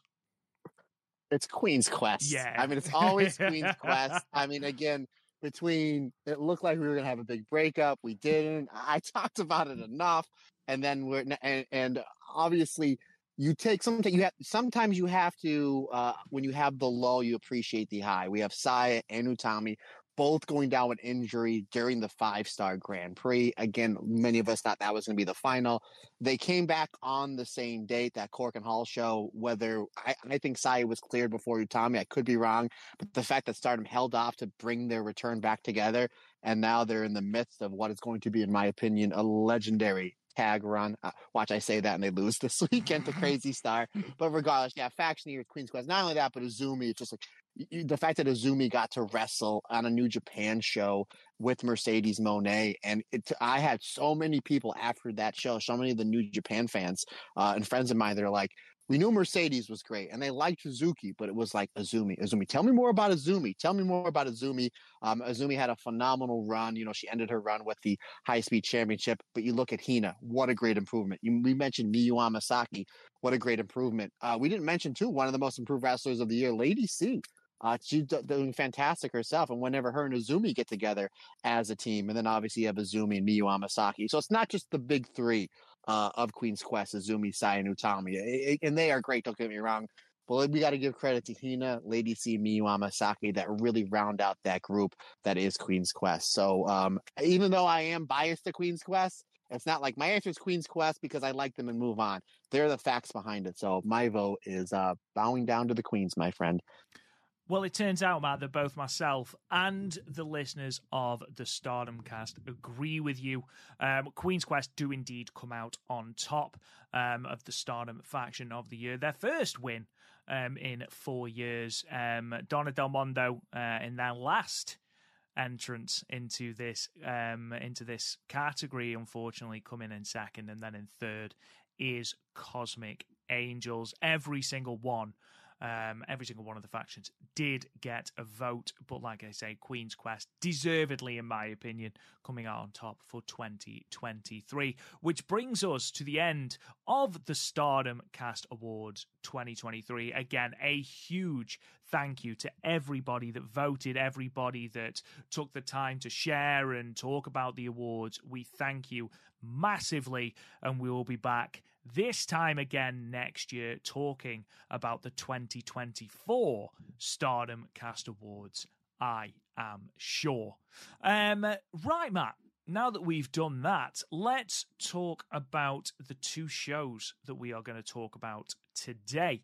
Um, uh, we've got the Korakuen and the show from Nagoya to talk about today. I'm aware that there was another show in Anjo on the 8th in Tam Nakano's hometown, but at the time of recording, that had only just gone up on Stardom World, so we just simply didn't have time to watch that and to talk about it. So we will make sure we talk about that next week.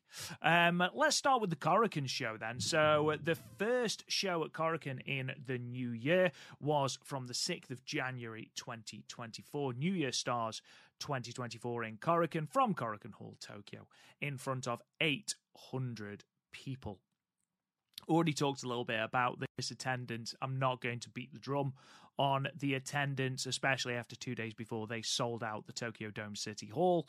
Um, 800 is going to be a slight disappointment, but when you consider this card only had four matches and two of them were Rumbles, it's perhaps unsurprising, especially as by the 6th of January, maybe we're getting a little bit of burnout from Wrestle Kingdom. However, you know, Unagi's show was the day after and drew 1200. So, again, who knows the uh, the contributing factors to that number? Fingers crossed, um, we get a better number the next time Stardom run Korakuen. Um, in terms of the results, um, we open with a tag match: Ranna Yagami and Yuzuki defeating Sayaka Kurara and Hanako, with Yuzuki getting another pinfall over Sayaka Kurara with the rolling arrow in 11 minutes and 17 seconds. Uh, another tag team match followed, and the star power in this tag match is unbelievable. The red belt champion and the white belt champion, Maika and Saori Anou, versus the New Japan Strong Women's Champion, Giulia, and the IWGP Women's Champion, Mayu Iwatani. Unsurprisingly, ended in a time limit draw, uh, 20 minutes, but what a match that was, and we'll be talking about that in a moment. Uh, the New Year Wonder Rumble was your semi main event, crowning a new number one contender to Saori Anou's white belt, and it did indeed with Starlight Kid coming out on top. Uh, last eliminating Hanan in a rumble that also included Yuna Mizumori, Ruaka, Lady C, Azumi, Rina, Saya Fukigen Death, Hazuki Mai Seira, and Saki Kashima um, Starlight winning with the star suplex hold in 36 minutes and 47 seconds. And then in your main event, the New Year World Rumble crowning that number one contender for the red belt. And that was won by Saya Kamitani, uh, getting that shot she should have had, supposedly, if you're to believe the uh, sheets um, at Dream Queendom by winning the five star. She gets that shot now, eliminating last Mina Shirakawa, just keeping that feud bubbling under the surface, which I do like. Um, uh, also in that Rumble, Utami Hayashishita, Megan Bane, Mirai, Sthiori, Ami Sohrei, Natsukatora, and Suzu Suzuki. Um, and Nanae Takahashi, who I haven't written down, and I don't know why. Um, but Sai Kamitani debuting a brand new move, the Phoenix Strike, in 32 minutes and 21 seconds. So, Matt, yes, the attendance might be slightly disappointing. However, that tag match, the dream tag match, phenomenal. Starlight Kid getting the push we've wanted her to have for the entirety of 2023. Brilliant. Very excited. And even, you know, despite the fact that she didn't win, Hanan having a superb showing. In fact, that one on one between Starlight Kid and Hanan in that match, the best thing about that match, the best part of that match, in my opinion, and it wasn't even close. And then in your main event, not only are we rekindling sort of that feud between Mina Shirakawa and Saya Kamitani as though there's not finished business there? We've then got the reigniting of Saya Kamitani and Maika to come in February. And Matt, you texted me with an interesting little stat, didn't you, about Saya Kamitani and Maika? Yeah, uh, Saya Kamitani versus Maika are the only two wrestlers in the history of Stardom to have a match for the future Stardom Championship a match for the Goddess of Stardom uh, Tag Championship when it was Hime uh, challenging Aphrodite Utami and Saya Kamitani. They've actually had two matches for the Artist of Stardom Championships with uh, Hime Poi uh, when they were the Artist of Stardom champions versus uh, Saya, Azumi, and Momo, and then Saya, Azumi, and Lady C. I believe those were the pairing. And then obviously they had that absolutely classic, classic, must see match back in spring of 2022 for Saya Kamitani's Wonder of Stardom Championship. And come the fourth, they will have uh, an opportunity to wrestle for the World of Stardom Championship. You throw on top of that, they were on the they were in the finals of the 2021 Cinderella tournament. So, Rob, when we talk about the greatest feuds and rivalries on Stardom, obviously Io Mayu, uh, Syuri versus Utami, and then obviously Giulia versus Tam. This one's kind of creeping up, my friend. This one's kind of creeping. We got to look at this and like, you know, match, you know, this is this is one that Io and uh Mayu have never done this. Tam, Giulia have never done this before. So this is something that, and I have a feeling because both these wrestlers are relatively young, they're going to be in stardom and wrestling for quite a while. Fingers crossed that uh, this match coming up on the fourth is not going to be the last of these series of musty matches between Maika and Saya Kamitani. I would be incredibly surprised. Incredibly surprised. And something that I love about Japanese wrestling um, is that they do draw somewhat on their history. Um, and you know they don't make any bones about it whereas especially in the WWE and years gone by they've sort of almost distance themselves from the history. Here they embrace it, and that rival rivalry between Saya Kamitani and and Maika is one that I'm so glad they're revisiting because it is a generational rivalry in the same way of a star like Kiden and Azumi, and this sort of proves it. You know, we are fighting for every single belt. We are coming up through the ranks together. You know, and it's a back and forth as to who is at the top of that rivalry. And that's so exciting. And the fact that we're going to be revisiting that, the fact that we are keeping the Mina Shirakawa thing just bubbling under the surface there as well. We've got Maika and Giulia as well on the back burner, if that is to go ahead. And then on top of that, you've got these four rookies in the opening match as well. As I mentioned before, yes, 800 people. But I came out of this show with so much excitement looking forward, Matt. You know, whether it's because Starlight Kid and Saori Anou, I don't think Starlight Kid will win the belt, but that's going to be a great match. Saya Kamitani versus Maika. I love the idea of that. I love the idea that we are back to the Saya Kamitani who is innovating her move set. The last time she went for the red belt was when she took on Utami at Dream Queendom. And in the lead up, it was all about how Saya was too predictable with her high flying. And she spent Dream Cinderella. Oh my god, Dream Cinderella. I just did the, the only reason why I really, really know that is I just recorded the uh, the episode for Patreon. Jesus. Um, uh, in the road to Dream Cinderella, she was sort of innovating her moveset, constantly breaking out new things. It felt like every single match she was having, she was breaking out a new move. Um, we've sort of gone away from that, but obviously, in the absence of Saya Kamitani using the Phoenix Splash, sort of saying that she wants to fly less, we've now got this Phoenix Strike, this sort of pump handle Yokosuka cutter almost. Uh, what did you think of this move, Matt?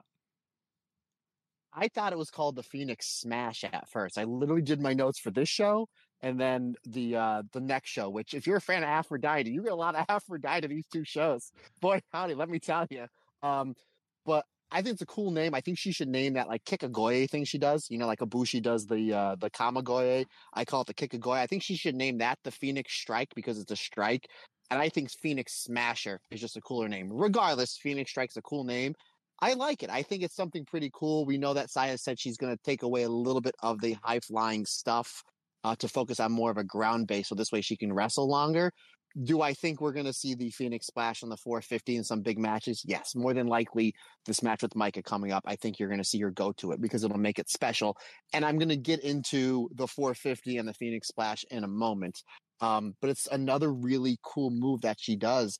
I think the Star Crusher is a more devastating move because you're literally dropping the opponent right on your head. That's the illusion. is safe with it, folks. She's not careless. Um, but it's again, it's something really, really cool. And if you think about it, she can kind of gel these moves back to back because the psychology of the move is you're getting drop on the upper part of your neck. Now, if you go back to what was everybody's match of the year with Saya and Hazuki, the finish of the match was uh, Hazuki kicking out of the 450 and Saya hit two Star Crushers back to back she can now do maybe the Star Crusher first and then the Phoenix Strike next. So it kind of brings something more into the arsenal. I like it. I think it's something cool. If she's only going to break out the Phoenix Splash and the 450 for like the real, real big moments, it takes away the less of ability to injure herself. Um, so we, what that means, Rob, we get Kamitani in wrestling longer. So how, you know, how great can that be? I mean, you know, there's no negative to it. So I really enjoy it. I think it's a cool looking move, and I'm really excited to see where she puts it as far as building it to the psychology of her bigger matches. And apparently, we're going to see in about three weeks, partner. I think as well, the reason that the Phoenix Strike is is going to be used as the mm. primary finish is simply because it looks more unique. The Star Crusher, incredible as it looks, you mm. know, also looks very similar to Maika's Michinoku Driver 2. So, uh, you know, even though they're not the same move, it just gives her that unique thing that is quintessentially Saya. Um, I am completely in agreement with you. I think we will see her hit the Phoenix Splash. Um, but if, you know, the more times you see it, the less impressive it is. Um, and I don't mean that condescendingly. You know, anytime you can hit a Phoenix Splash is incredible. I hurt myself getting out of a chair. But, you know, the fact that, you know, the burning hammer of Kenta Kobashi, and I know that we're not talking about the same move in terms of legacy here, but you know that move gets so much of its of its history because it was only used seven times in Kenta Kobashi's entire career. You know, if Saya is to scale back using the Phoenix Splash, not only are we not going to see her get injured needlessly uh, when we need her so much, but also it's going to make the times when she does need to hit the Phoenix Splash, maybe at a Yokohama Buntai, or maybe in the time when she finally does win the red belt, what I think will happen at Dream Queendom, but there we are. Um, maybe that is the moment, and that feels far more special and more earned as well. Um, but Matt, what did you want to talk about on this show? Oh, just real quick, the first match, very with all these rookies, very much like the uh the the six person tag match that opened up Dream Queendom. Like, ah, this will be pretty good, but it far exceeded the expectations, and I'm really, really excited where we are with the future of uh not these four rookies, but a relatively young wrestler, Miyu Amasaki, when Aya Sakura comes back. Uh this the future is so bright for stardom. But uh yeah, I really enjoyed this opener tag partner. I actually get it at three and a half stars. But speaking of tag matches, I mean, let's get into what was relatively a dream tag match. Now, again, I was kind of, I got done watching the open match and I'm like, okay, what's next? And I'm like, oh, this is second? And I'm like, oh yeah, there's only four matches because everybody else is in either the Wonder Rumble or the World Rumble. So I figured, okay, this is going to go the old TLD. And I would, I want this to go. I don't want this to go 14, 15 minutes. I want the, this story to tell out in a matter of 20 minutes. So I knew it was going to go the time limit draw but by no means did that take away from my excitement from this match. I knew this was going to be good. You have four fantastic wrestlers here. Mayu and Giulia have been the backbone of stardom the last three years. And now coming out of Dream Queendom, we have Saori Anou and Maika as your two top champions. So you kind of have Maika and Saori Anou as like something to prove in this match with the icon of stardom and somebody that has been just on fire for the last three years in Giulia and everybody brought it. Like again, I knew this was going to be good. This was like match of the year contender. Like here again, I mentioned at the beginning of the show. Like here's Mayu, one of the greatest of all time, has already had two match of the year contenders in the first week of the year. And considering the fact that it's like, well, she didn't team up with like an Io or a Hanan or a Hazuki or somebody's like she's familiar with. It's Giulia. And I'm pretty sure they never teamed before. And not only was it great stuff, great tag work from from both teams. There was some really comedic spots, like Mayu putting her foot out for like Giulia to tag, and then Saori Anou has Mayu in the figure eight, and you see Giulia getting the better of Maika on the side and like actually dropping Maika. And she could have breaking up the figure eight, but like she kind of sticks her head in instead of breaking up. She's just like, "Yeah, Maya, you can do it. You can break out of this hole." And Mayu's like, "I'm in the middle of the ring. Like, help me out." Like, you can do it. You can do it. Like, no, no, no. I need you to get in here. So it has a little bit of it had a little bit of the comedic value in this match. But then like Saori Anou's just dumping everybody with suplexes. Giulia's hitting everybody hard. Mike with some great stuff. They had the Tower of Doom spot. There was some really good dives here with everybody. Every there was like like if you ask me like who was the MVP of this match, I don't know because everybody was brought up equal. And when you have a match like this with four main eventers, four champions, and then everybody is brought up on an equal plane, and then the bell rings right at the peak of this match. This was terrific. Again, this is we're a week into eh, a week. This is going to be a tough match to beat as far as tag matches of the year go. But I'm going to flat out tell you, and you're going to think I'm crazy with this rating. I had it four and three fourths stars.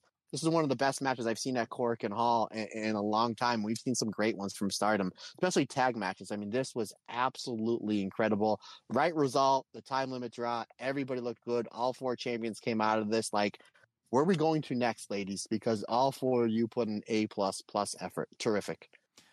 I mean, I gave it four and a half, and I thought that was high. Um, but you're absolutely right. There was just there was something for everyone, and because they gave it time to breathe, knowing that we got two rumbles, everyone got their licks in. It felt special already. You see that graphic, all four women holding the belts. It just felt special. Yes, of course, it was going to end in a draw because who is taking the pinfall in that match?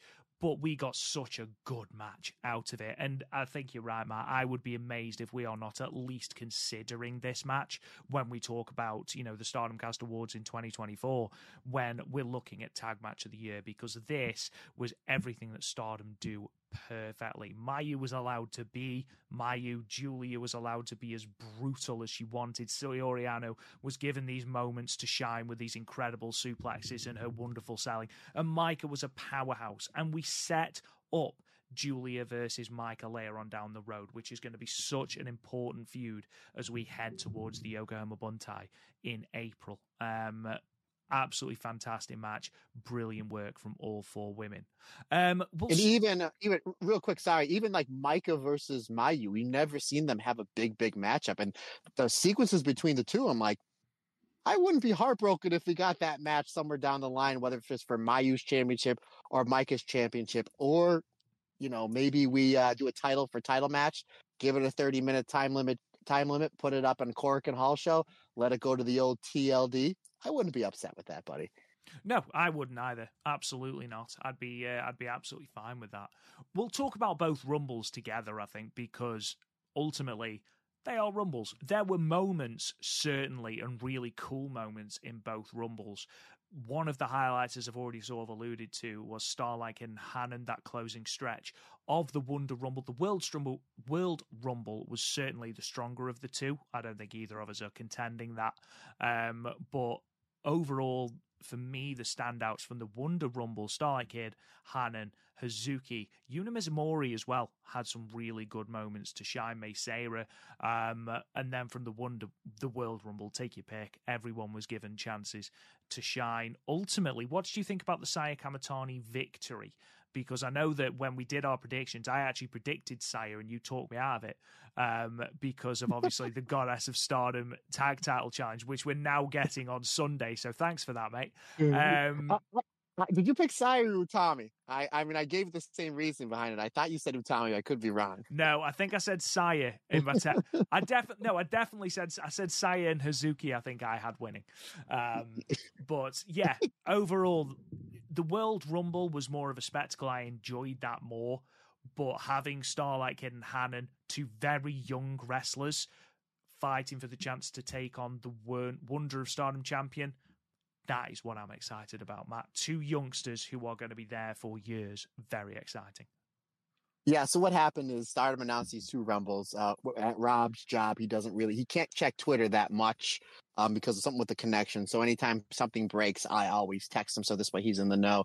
So I sent him a picture of the uh, of who was in the rumble. I said, "What do you think?" And they've been building Hazuki and Saori Anou. They built it in that eight person tag match, um, Tokyo Dome City Hall. Hazuki's been very vocal on Twitter that she wants another shot for the Wonder of Stardom Championship. So that's where I thought we were going. So me and Rob were in agreement. I go, "What do you think about the world?" And he said, again, I thought he said Utami, but he said Saya. Regardless, my answer was the same. I literally, I will know, I know exactly. I was at, I was literally in the Wawa parking lot, literally in between some of my, uh, some of my calls for my job. I literally rolled my eyes. I'm like, silly boy, Rob Goodwin. Don't you know that we're getting Crazy Star versus Tommy and Saya Kamitani like at the pay per view? Like I'm not, and you like, oh, oh yeah, that's right. And then I forget who you picked, and I said I think it's going to be Momo. It's Korakuen Hall, Momo, and uh, is going to win this as and cheat to win and get that heat like she had in her match with Maika for in the finals of the tournament to go on to uh, Dream Queendom. So that's where I thought it was going to be Momo. Whether that was the case going or because Momo couldn't compete because she was sick, I don't know. Regardless, okay, let's talk about the the, the World Rumble right for the red belt. Again, Saya Kamitani. I'm gonna stop doing. Le- I'm gonna start doing less crazy stuff so I don't get injured. Suzu Suzuki's running the ropes at full speed, trying to get rid of Utami, right? Saya Kamitani does a springboard as Suzu's running, right? To uh, to stop her from eliminating her tag partner. Now, folks, it's difficult enough to do a springboard. It's another thing when you have a wrestler running at full speed, hitting the ropes and shaking the ring. That just goes to show how crazy and how talented one Saya Kamitani is. Uh, again, this was like the Aphrodite Rumble because it was just them like taking certain people out and whatnot. And I knew the result, so I thought maybe like Saya would dump Utami or something. That obviously didn't happen. Aphrodite looked really, really strong here. They kept Nanae and Mina. They did a great job with that. And and Mina kind of getting her win back by doing the dragon screw leg whip on the apron, ultimately eliminating Nanae. So we know that's building to something. I think me and you are both in agreement that we're going to get that match and hopefully, fingers crossed, get the Mina win over Nanae um, at the next pay per view on the uh, anniversary show at um, uh, at the Supreme Fight show. But then you get Mina versus Saya in the end. You're like, okay, well, the Wonder Rumble gave us a mini match with Hanan and Starlight Kid. So we're not going to get a quick elimination here. We're going to have a mini match here. And it was obviously it wasn't as long as their World Wonder of Stardom Championship match, the two of them that they had. But damn, this was damn good. I'm like, these two have such great chemistry. Like, you forget about it because it's like so much has gone on since Mina has defeated Saya for the Wonder of Stardom Championship. But they had a mini match here where we're just back and forth, and they wrestled, and they were relatively um, they did a majority of the work in the Rumble. Again, I talked to Saya with her and uh, Utami doing a lot of the Aphrodite stuff in this match. Megan Bane looked great. I thought Megan Bane was like, she just bumping everybody. She was, I mean, she was like the Andre the Giant of this. Like, she's throwing people out, F5 and people, throwing them over the top rope. To, uh, you know, takes Aphrodite to eliminate Megan Bane. I like that. Mina had great work. So it's like these two were kind of exhausted in the finals, and they give us a mini match, which I thought was great. Uh, ultimately, Sai Kamitani wins. She calls out Maika. Partner, we mentioned before about the history of championship matches between Maika and Saya Kamitani. This is a point I want to bring up because I mentioned this before when I released my uh, Patreon exclusive episode of Saya Kamitani's uh, her V15, which is ultimately 17 matches um, for the Wonder of Stardom Championship. When I did that uh, did that review, I watched that match with Saya and Maika when it happened. I believe it was May of 2022, May or June, somewhere around there. And then I watched it maybe about a month later, and I haven't seen it since until I did that review. So it was probably about a year or so. And I remember I watched it when I did my review, and I was like, I don't remember giving this match five stars. I haven't seen it over in a year. Not only is it five stars, it's my favorite Maika match of all time, even better than the two Suzu matches that we saw uh, last year. And then lit- I remember it was a Saturday because I watched the match and I was like, yeah, this was five stars. I had lunch.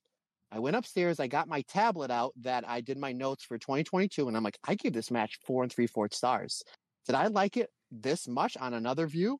And because I do, I did not need another excuse to watch more Saya Kamitani Wonder of Stardom Championship matches, partner. I went back and watched it again, and I was like, "This is five stars." Point I'm trying to make, my friend, is usually when I write down my Stardom, uh, you know, my star review, take it for what it's worth. It's very rare that when I watch it back, I change it. This one I changed again. That match for the Wonder of Stardom Championship that they had in 2022, it's my favorite Maika match of all time now, Rob, I know you probably haven't seen that match in a while. Do you remember what the finish was? It was in Fukuoka in May, wasn't it? I, I don't yes. actually know. Okay, this is, and I'm almost positive again because I just did a review. This is the only time Saya Kamitani beat anybody in those 15 successful title defenses. It was Star Crusher, 450 Splash, Phoenix Splash. She spammed her three finishes back to back to back to defeat Maika. I wonder if that's what she's going to have to pull out and what ultimately will be a bigger match because it's for the biggest belt. That's why I brought when we talked about her new finisher. I wonder if she's going to pun wonder pun intended intended I don't know. I wonder if she's going to try to do that to defeat Maika because that's what it took for her to beat Maika back in 2022. Maika is now a better wrestler. She's the best wrestler in Stardom because she held holds the red belt and that's the top of the heap. So if you wonder, I wonder if she we're going to see the 450 and or the Phoenix Splash. Again, you mentioned before, Jap, one of the great things about Japanese wrestling is they like to do it akin to their past. Folks, if you haven't seen that match in a while, first of all, go on Stardom World, or if you haven't seen it at all, go on Stardom World, Sai Kamitani versus Maika for the Wonder of Stardom Championship, and watch it because it's absolutely brilliant. I wouldn't be shocked if uh, they do a little nod to that match in this match coming up in a few weeks, partner. No, be interesting. I I personally don't think that Saya Kamitani wins um, in February. I'm sure I'm not the only one who doesn't think that. It wouldn't surprise me you having brought that up. It would not surprise me if Saya starts to do that and Maika stops it as sort of a callback to that match. So maybe she hits the Star Crusher, hits the 450, or hits the Phoenix Strike, Star Crusher, or whatever in whatever order, and then maybe as she goes to the top rope for the Phoenix Splash, she gets caught, and this is and a sort of even more um, of a reason for her not to use that move um, going forward. You know, like with Naito in the Stardust Press. Um, when you know he'd carry on using it in an attempt to sort of gain a little bit of revenge for Wrestle Kingdom 8. Maybe that's where we'll go with it. I think that'd be quite a cool story moving forward.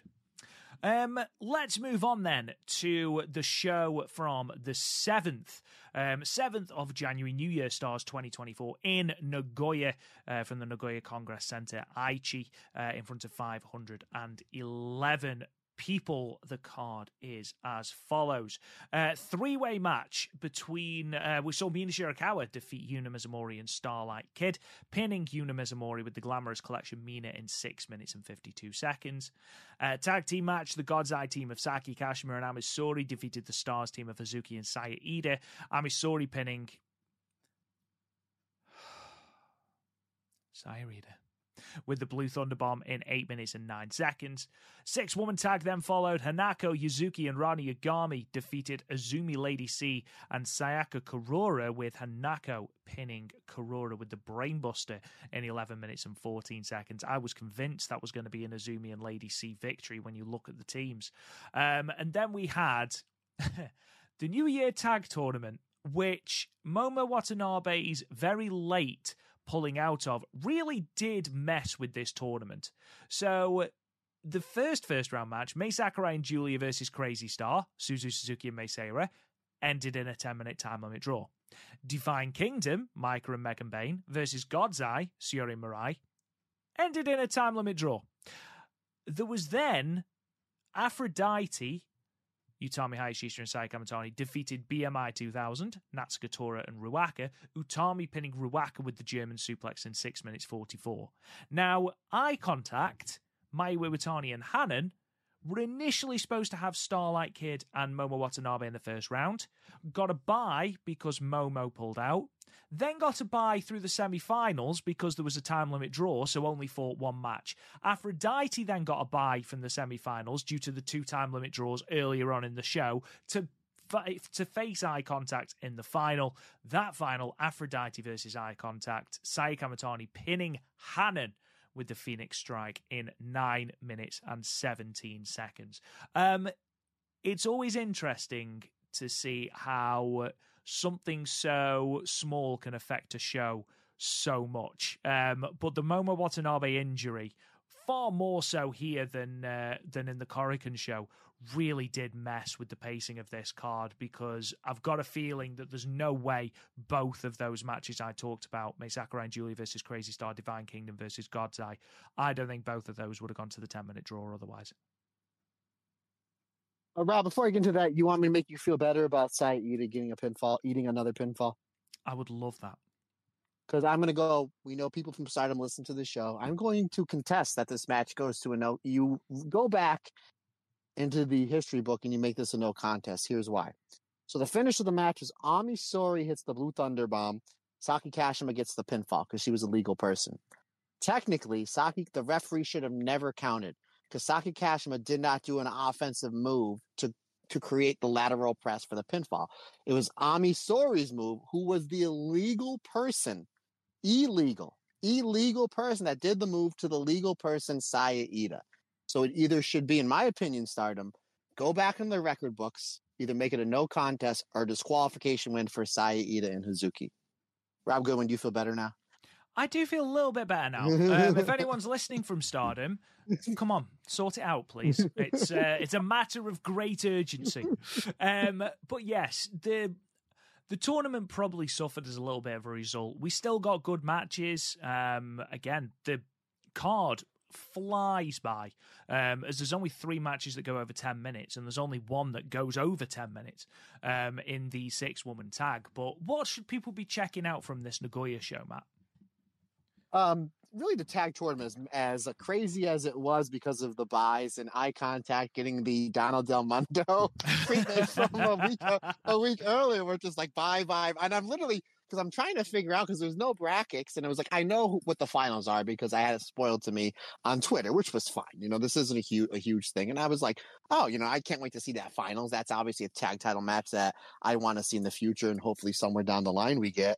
But uh, the fact that we had two TLDs back to back, and I was like, oh, Incredible. man, I was like, this. I'm like, we were literally a week into this year, and I think that's the fifth time limit draw. I think what we might do is when we review Dream Queendom at the end of this year, we will do an over under on time limit draws for Stardom, and then we'll see if somebody gets a prize. Cannot but um.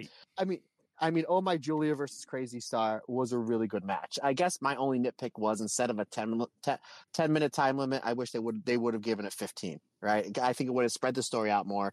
Obviously, and then the next match with Mirai and Syuri versus uh, Divine Kingdom and Mike and Megan Bane because I'm sitting there watching. Now, again, I didn't know the, the results of this match. I'm sitting there watching this match and we're about halfway through, and I was like, I wonder who's going to win this one because Syuri and Mirai, they're doing a really good job keeping them strong. And actually, in the uh, World of Stardom Rumble, they actually teased Aphrodite versus Syuri and Mirai for a little bit uh, in that match. And I'm like, oh, that's a tag match I would love to see. And, uh, and obviously, Utami and Syuri were the two ones that started that um, as well. So I'm like, I don't think they're going to beat Syuri and Mirai. Mike is the champion. Megan Bane's on her way out, we think. Um, but they're still doing a great job keeping her strong. I'm like, there's no way this is going to a time limit draw. And as the countdown is going, and I'm like, someone's got to get a pinfall here. Like, there's no way we're doing back to back time limit draws. And I'm like, oh, this makes sense now. Like, this kind of makes sense. So, uh, Syuri Mirai versus Divine Kingdom, I thought was very good as well. However, the best match of the show, um, what I think is kind of be a mini version of a title match we're going to get somewhere down the line was Utami and Sai versus Mayu and Hanan. I think this was absolutely terrific. Again, Mayu is just on an absolute run. Eight, uh, you know, eight nine days into this year, having that match the year candidate with Syuri, having the tag match that she did at Korakuen Hall, and then this match with her and Hanan. You know, three different matches: a singles match, a tag match with somebody she's never tagged with before, and a tag match with somebody she's been teaming up with a lot and has come out on record saying she wants to uh, team with Hanan somewhere full time and go for the Goddess of Stardom tag team championships and have a run with them. This was really good stuff. Hanan looks like a star here. There's so many near falls that she had on Saya Kamitani. And again, very much like Starlight Kid versus Hanan. We kind of got a mini match there. Like, oh, that's a match I know I didn't know that I wanted. And now Sai Kamitani and Hanan. I'm like, oh, there's a singles match there that we never really got a proper one for. Somewhere down the line that I'd like to see. Again, I hope they rewind this one back. This one went nine minutes and 17 seconds. Give it 15, 16, 17 minutes. Put it up for the tag belts. I think you're going to have another match of the year candidate here. Um, really good stuff. I'm really a big fan of Saya and Utami their German suplex. Like when Utami has you like deadlifted for the German suplex, and Saya comes off with a top rope drop, drop kick, and the momentum just has Utami just whip you on the back of your head. I just think that's a really cool tag move that ultimately sets up for one of their finishes. Uh, ultimately, though, it's uh, Saya Kamitani getting the win with the Phoenix uh, Strike. They're doing a great job building this move up towards her match with Maika. I would not be shocked if you see over the next few weeks, you know, three, four, five, six wins during these weekend shows with Saya pinning her opponents in these multi-person tag matches with the Phoenix Strike, just so it's embedded in your head. Like that's the big move, the new move that Mike is going to have to try to avoid if she wants to retain her title. Great stuff here. Um, and now the question has to be asked, Robin. I'm going to ask you the question, sir, since you are obviously the smartest person on the Stardom cast, although I set a low bar. Mm-hmm. Sai Kamitani pinning Hanan, one half of the New Blood champions. Does this set up a Wingori versus Aphrodite title match somewhere down the future? Champions versus champions, title for title. I was actually thinking about this, um, and just before we go into that, um, this match gave me such ALK versus MK Sisters vibes. Um, during that run with ALK um, as Goddess of Stardom Tag Champions, you got Mayu who teamed with Starlight Kid and then teamed with Koguma in two separate challenges. And this just felt like one of those challenges. And if we get eye contact as a full team, a full time team, sorry, you know, going for those belts against Aphrodite, I am all for that. I really am.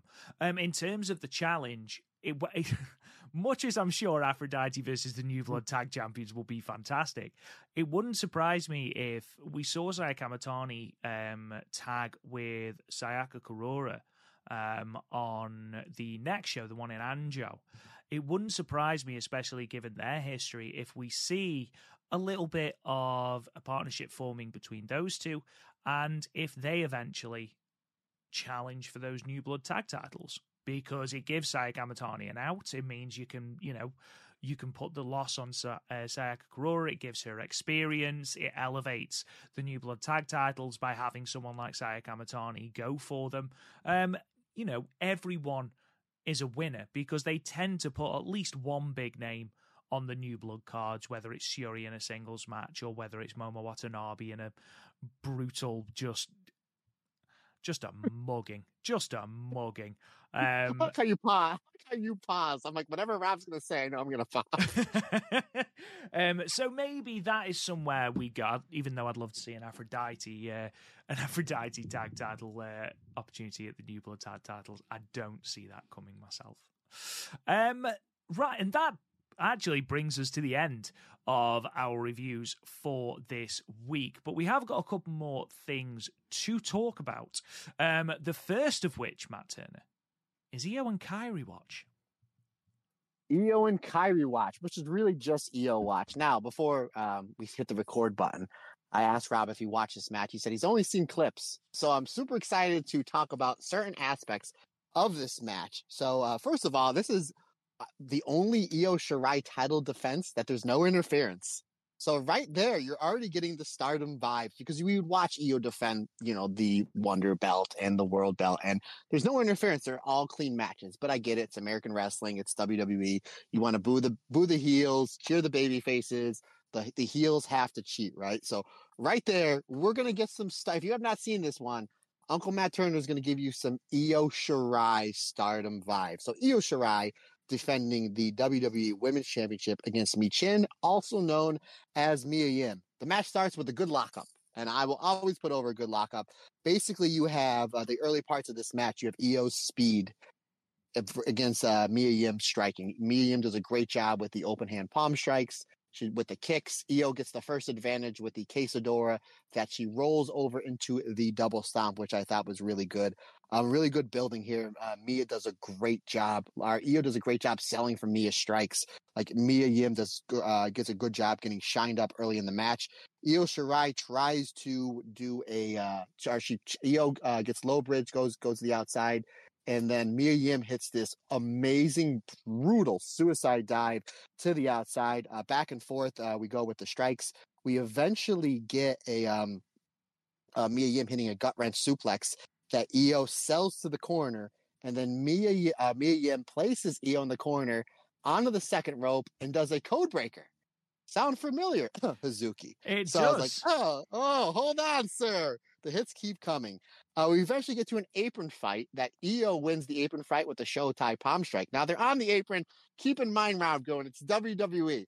So what I'm about to say doesn't happen in WWE, especially in women's matches. Io Shirai gives Mia Yim a German suplex on the apron. Once again, Rob Goodwin, Io Shirai gives a German suplex to Mia Yim on the apron. You've seen this before in Io Shirai matches, haven't you, in Korakuen Hall, right? now, at this point, again, I very much like when they try to get Io over as a heel in stardom. Not like she was wrestling Mayu, it really didn't take. This place was like 50 50 for the match. Io hits the German suplex on the apron, and Io is full babyface. The crowd is all behind the evil heel that is one Io Shirai. Um, uh, Io Shirai then, or excuse me, Mia Yim rolls into the ring. Io does the springboard drop kick. She goes to the top rope for the moonsault. She misses. And you know what move Mia Yim comes back with? A dragon suplex to land Io on top of her head. Rob Goodwin. Io Shirai taking a dragon suplex on top of her head in a WWE ring. Sound familiar, my friend? It certainly I really does. think, yeah, I'm like, huh, that's something. Um, the two of them have a top rope fight. They kind of go back and forth. Io goes for the top rope. Uh, she gets the better of Mia Yim. She goes for the top rope. Her Karana. Mia Yim stops her. She hits a top rope styles clash, which I thought was really, really cool. Um, really good stuff there. Uh, Io is able to get her foot on the rope. Um, and then uh, the um, or, or when she gets her foot on the rope, Io rolls to the outside. Mia Yim goes for another suicide dive that she absolutely misses and completely takes herself out. Once again, Rob Goodwin, have you ever seen Io Shirai match where her opponent runs full force at her and then does a suicide dive having no regard for her body and completely eats it on the floor? Do you see where I'm going with I here? might see where you're going from. Yeah, I might see where you're going with this. I mean, it was a sickening thud where it was just like, oh boy. Uh, Mia does a great job. She sells to the barricades. Io hits the running Samato, smushing Mia into the barricades, throws Mia back into the ring, hits a Samato in the middle of the ring, and then hits the moonsault for the finish. Uh, this was a great match. Again, no interference. Another great title defense from Io Shirai. It went a little bit over 10 minutes. I gave it four and a quarter stars and they clearly watched some of the Io versus Mayu matches. If you don't know how I'm spelling it out, folks, they clearly did a lot of Io versus Mayu matches. Considering the fact that Io is one half of those matches, and they're some of the greatest matches in the history of wrestling, not a bad uh, bunch of things to steal from, my friend. yeah, absolutely. I mean, if you're going to take from a match, take from one of those. Um, now, um, we've got two shows to look forward to next week on the 13th and the 14th of January, back to back night at the Edion Arena, Osaka, number two. Um, and our good friend Sky Wrestling has summarized those cards. So the first night which is the Saturday, the 13th. The card is as follows Yuna Mizumori versus Ranna Yagami, Lady C versus Mai Sakurai. Um, we've then got a six woman tag, Mei Seira, Yuzuki, and Hanako versus Nads, Katora, Ruaka, and Fukigen Death. It's a multi woman match. You watch who wins. Don't forget, guys, to beat the clown, you have to be yes. the clown. Yes. Um, Utami, absolutely. New shirt mm-hmm. over at our merch store. Um, Utami and Miyu Amasaki versus Mina Shirakawa and Sayaka Kurara.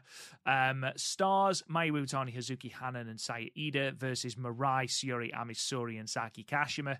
We've then got two prelude matches. The Wonder Prelude sees Saori and Suzu Suzuki versus Starlight Kid and Momo Watanabe.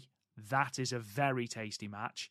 And then you've got this World Prelude. We'll see Divine Kingdom, Maika and Megan Bane taking on Saya Kamitani and Azumi. Those two top tag matches promise to be very, very good. On the Sunday, um, we start with singles Miyu Amasaki versus Mai Sakurai, Azumi versus Ruaka, Mina Shirakawa versus Lady C.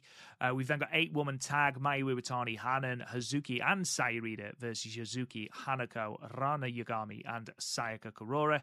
Um, we've then got another eight woman tag uh, God's Eye, Syuri Mirai, Ami Sohrei, and Saki Kashima versus Oedo Tai, Natsuko, Tora, Momo Watanabe, Starlight Kid, and Fukigen Death.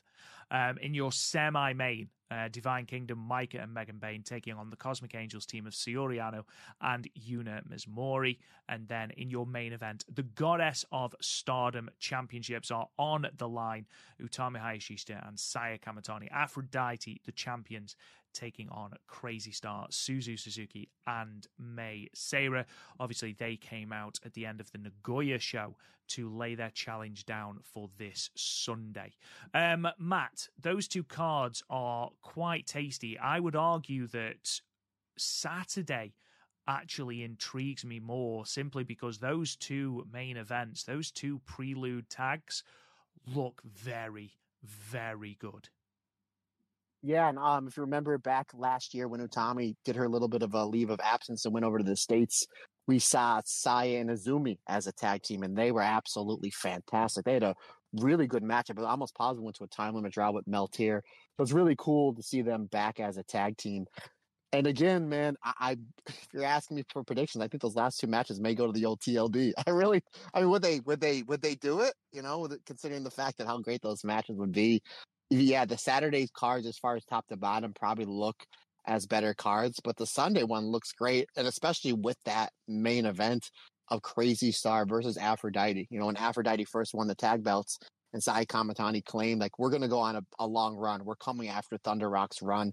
I'm looking at the tag division, the stack tag division that is Star, and I'm like, Crazy Star was my tag team of the year for Stardom in 2023. That's the match they uh, that I want the fact that they're not doing this out of Korakuen or a pay per view, it just goes to show like this is what we're going to do to sell tickets and sell subscriptions to Stardom World.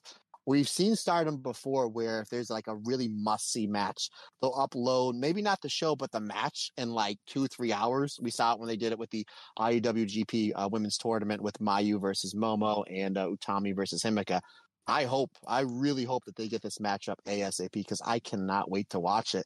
And I can remember a time that they had the Goddess of Stardom tag team uh, championship match that wasn't in a Korakuen or a pay per view. So you see Stardom doing something a little bit different here, but in a good way. And also too on that um the undercard for that Sunday show. Mina Shirakawa versus Lady C is a match. I'm not going to say it's going to be the best match of the show. Obviously, there's the tag match. I think is. I think everybody's going to agree with me is going to be. But I think Mina and Lady C is going to be one that I was like, oh damn, that was really really good. And I'm a huge fan of the teaming of uh, Saori Anou and Yuna Mizumori going up against the Vine Kingdom. I mean, I I can pretty much bet every dollar I have in my bank that poor Yuna is eating the L, but at the same time, I I can see her and Maika trading some wicked lariats back and forth. So both these cards look really, really good, and that's what happens when you have the talented roster that Stardom does. Even on non pay per views, you're like, I need to watch that. That's why you need to be spending your seven dollars a month for Stardom World.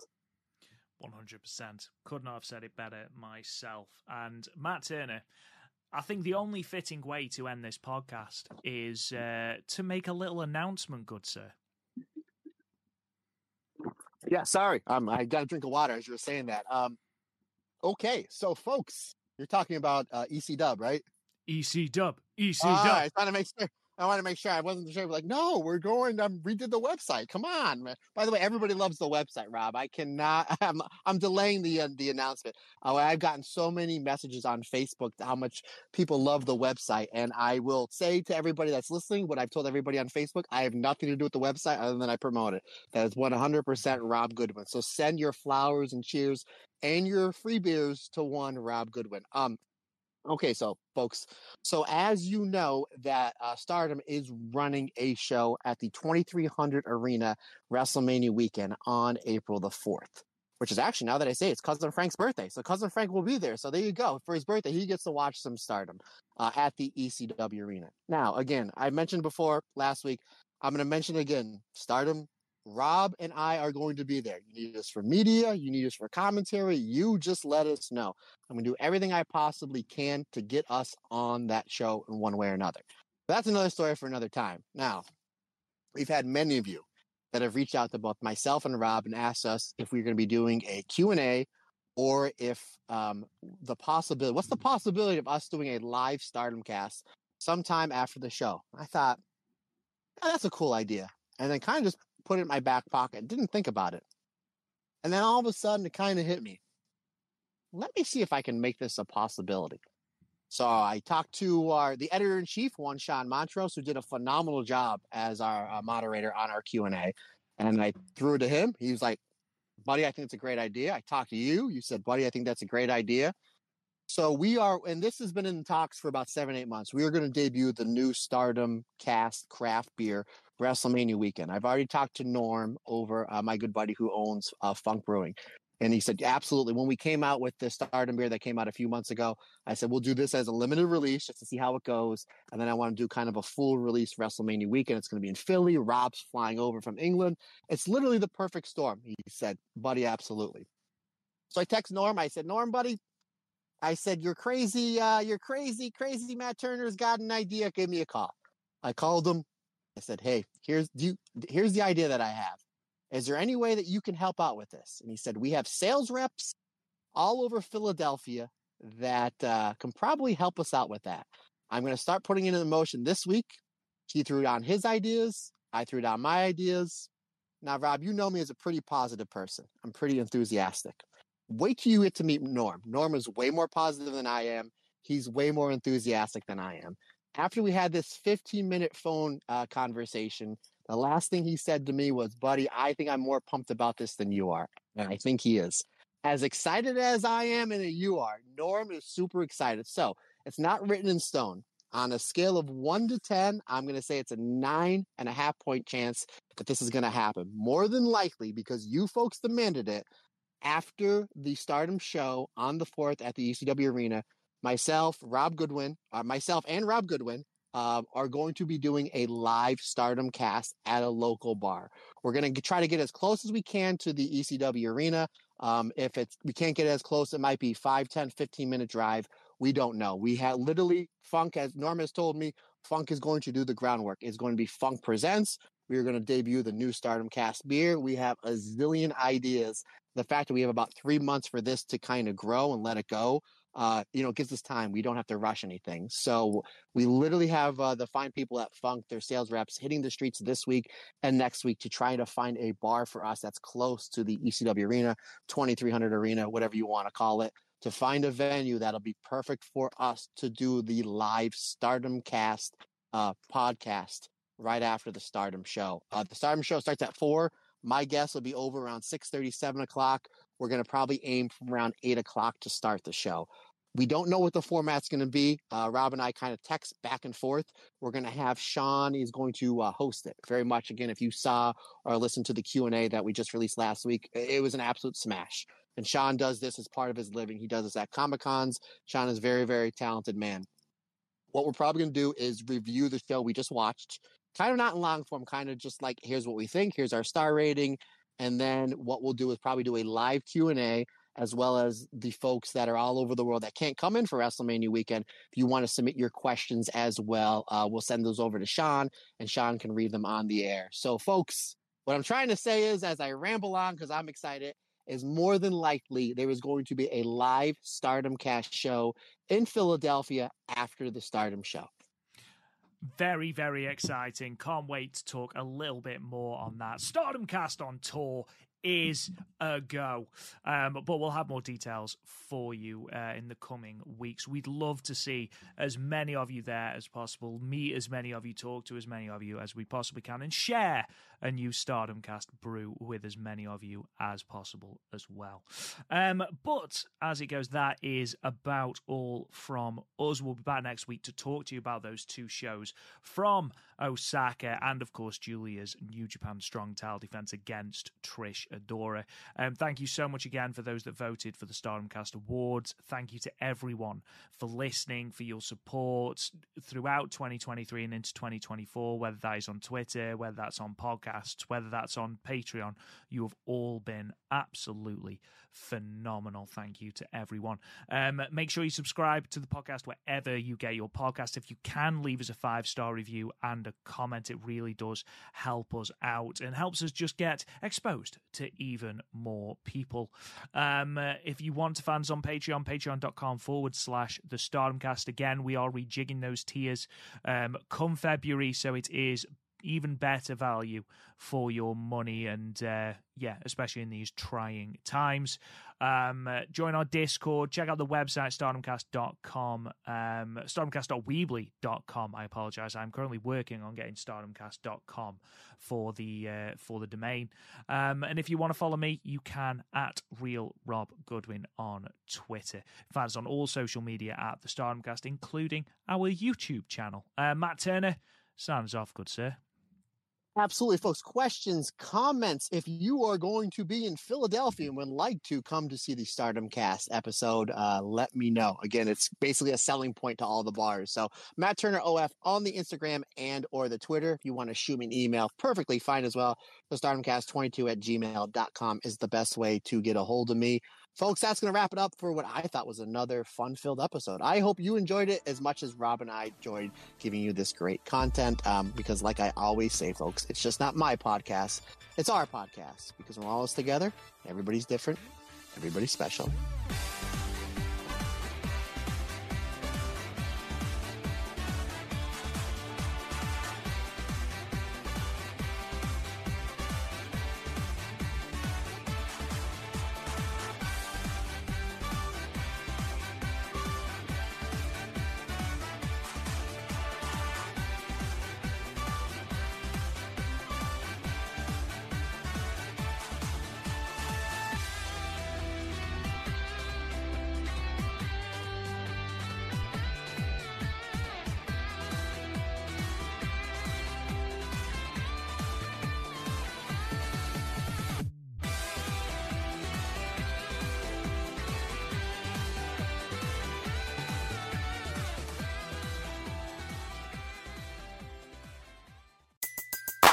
Everybody in your crew identifies as either Big Mac Burger, McNuggets, or McCrispy Sandwich. But you're the filet fish Sandwich all day. That crispy fish, that savory tartar sauce, that melty cheese, that pillowy bun. Yeah, you get it every time. And if you love the Filet-O-Fish, right now you can catch two of the classics you love for just $6. Limited time only. Price and participation may vary. Cannot be combined with any other offer. Single item at regular price. Ba da ba ba ba.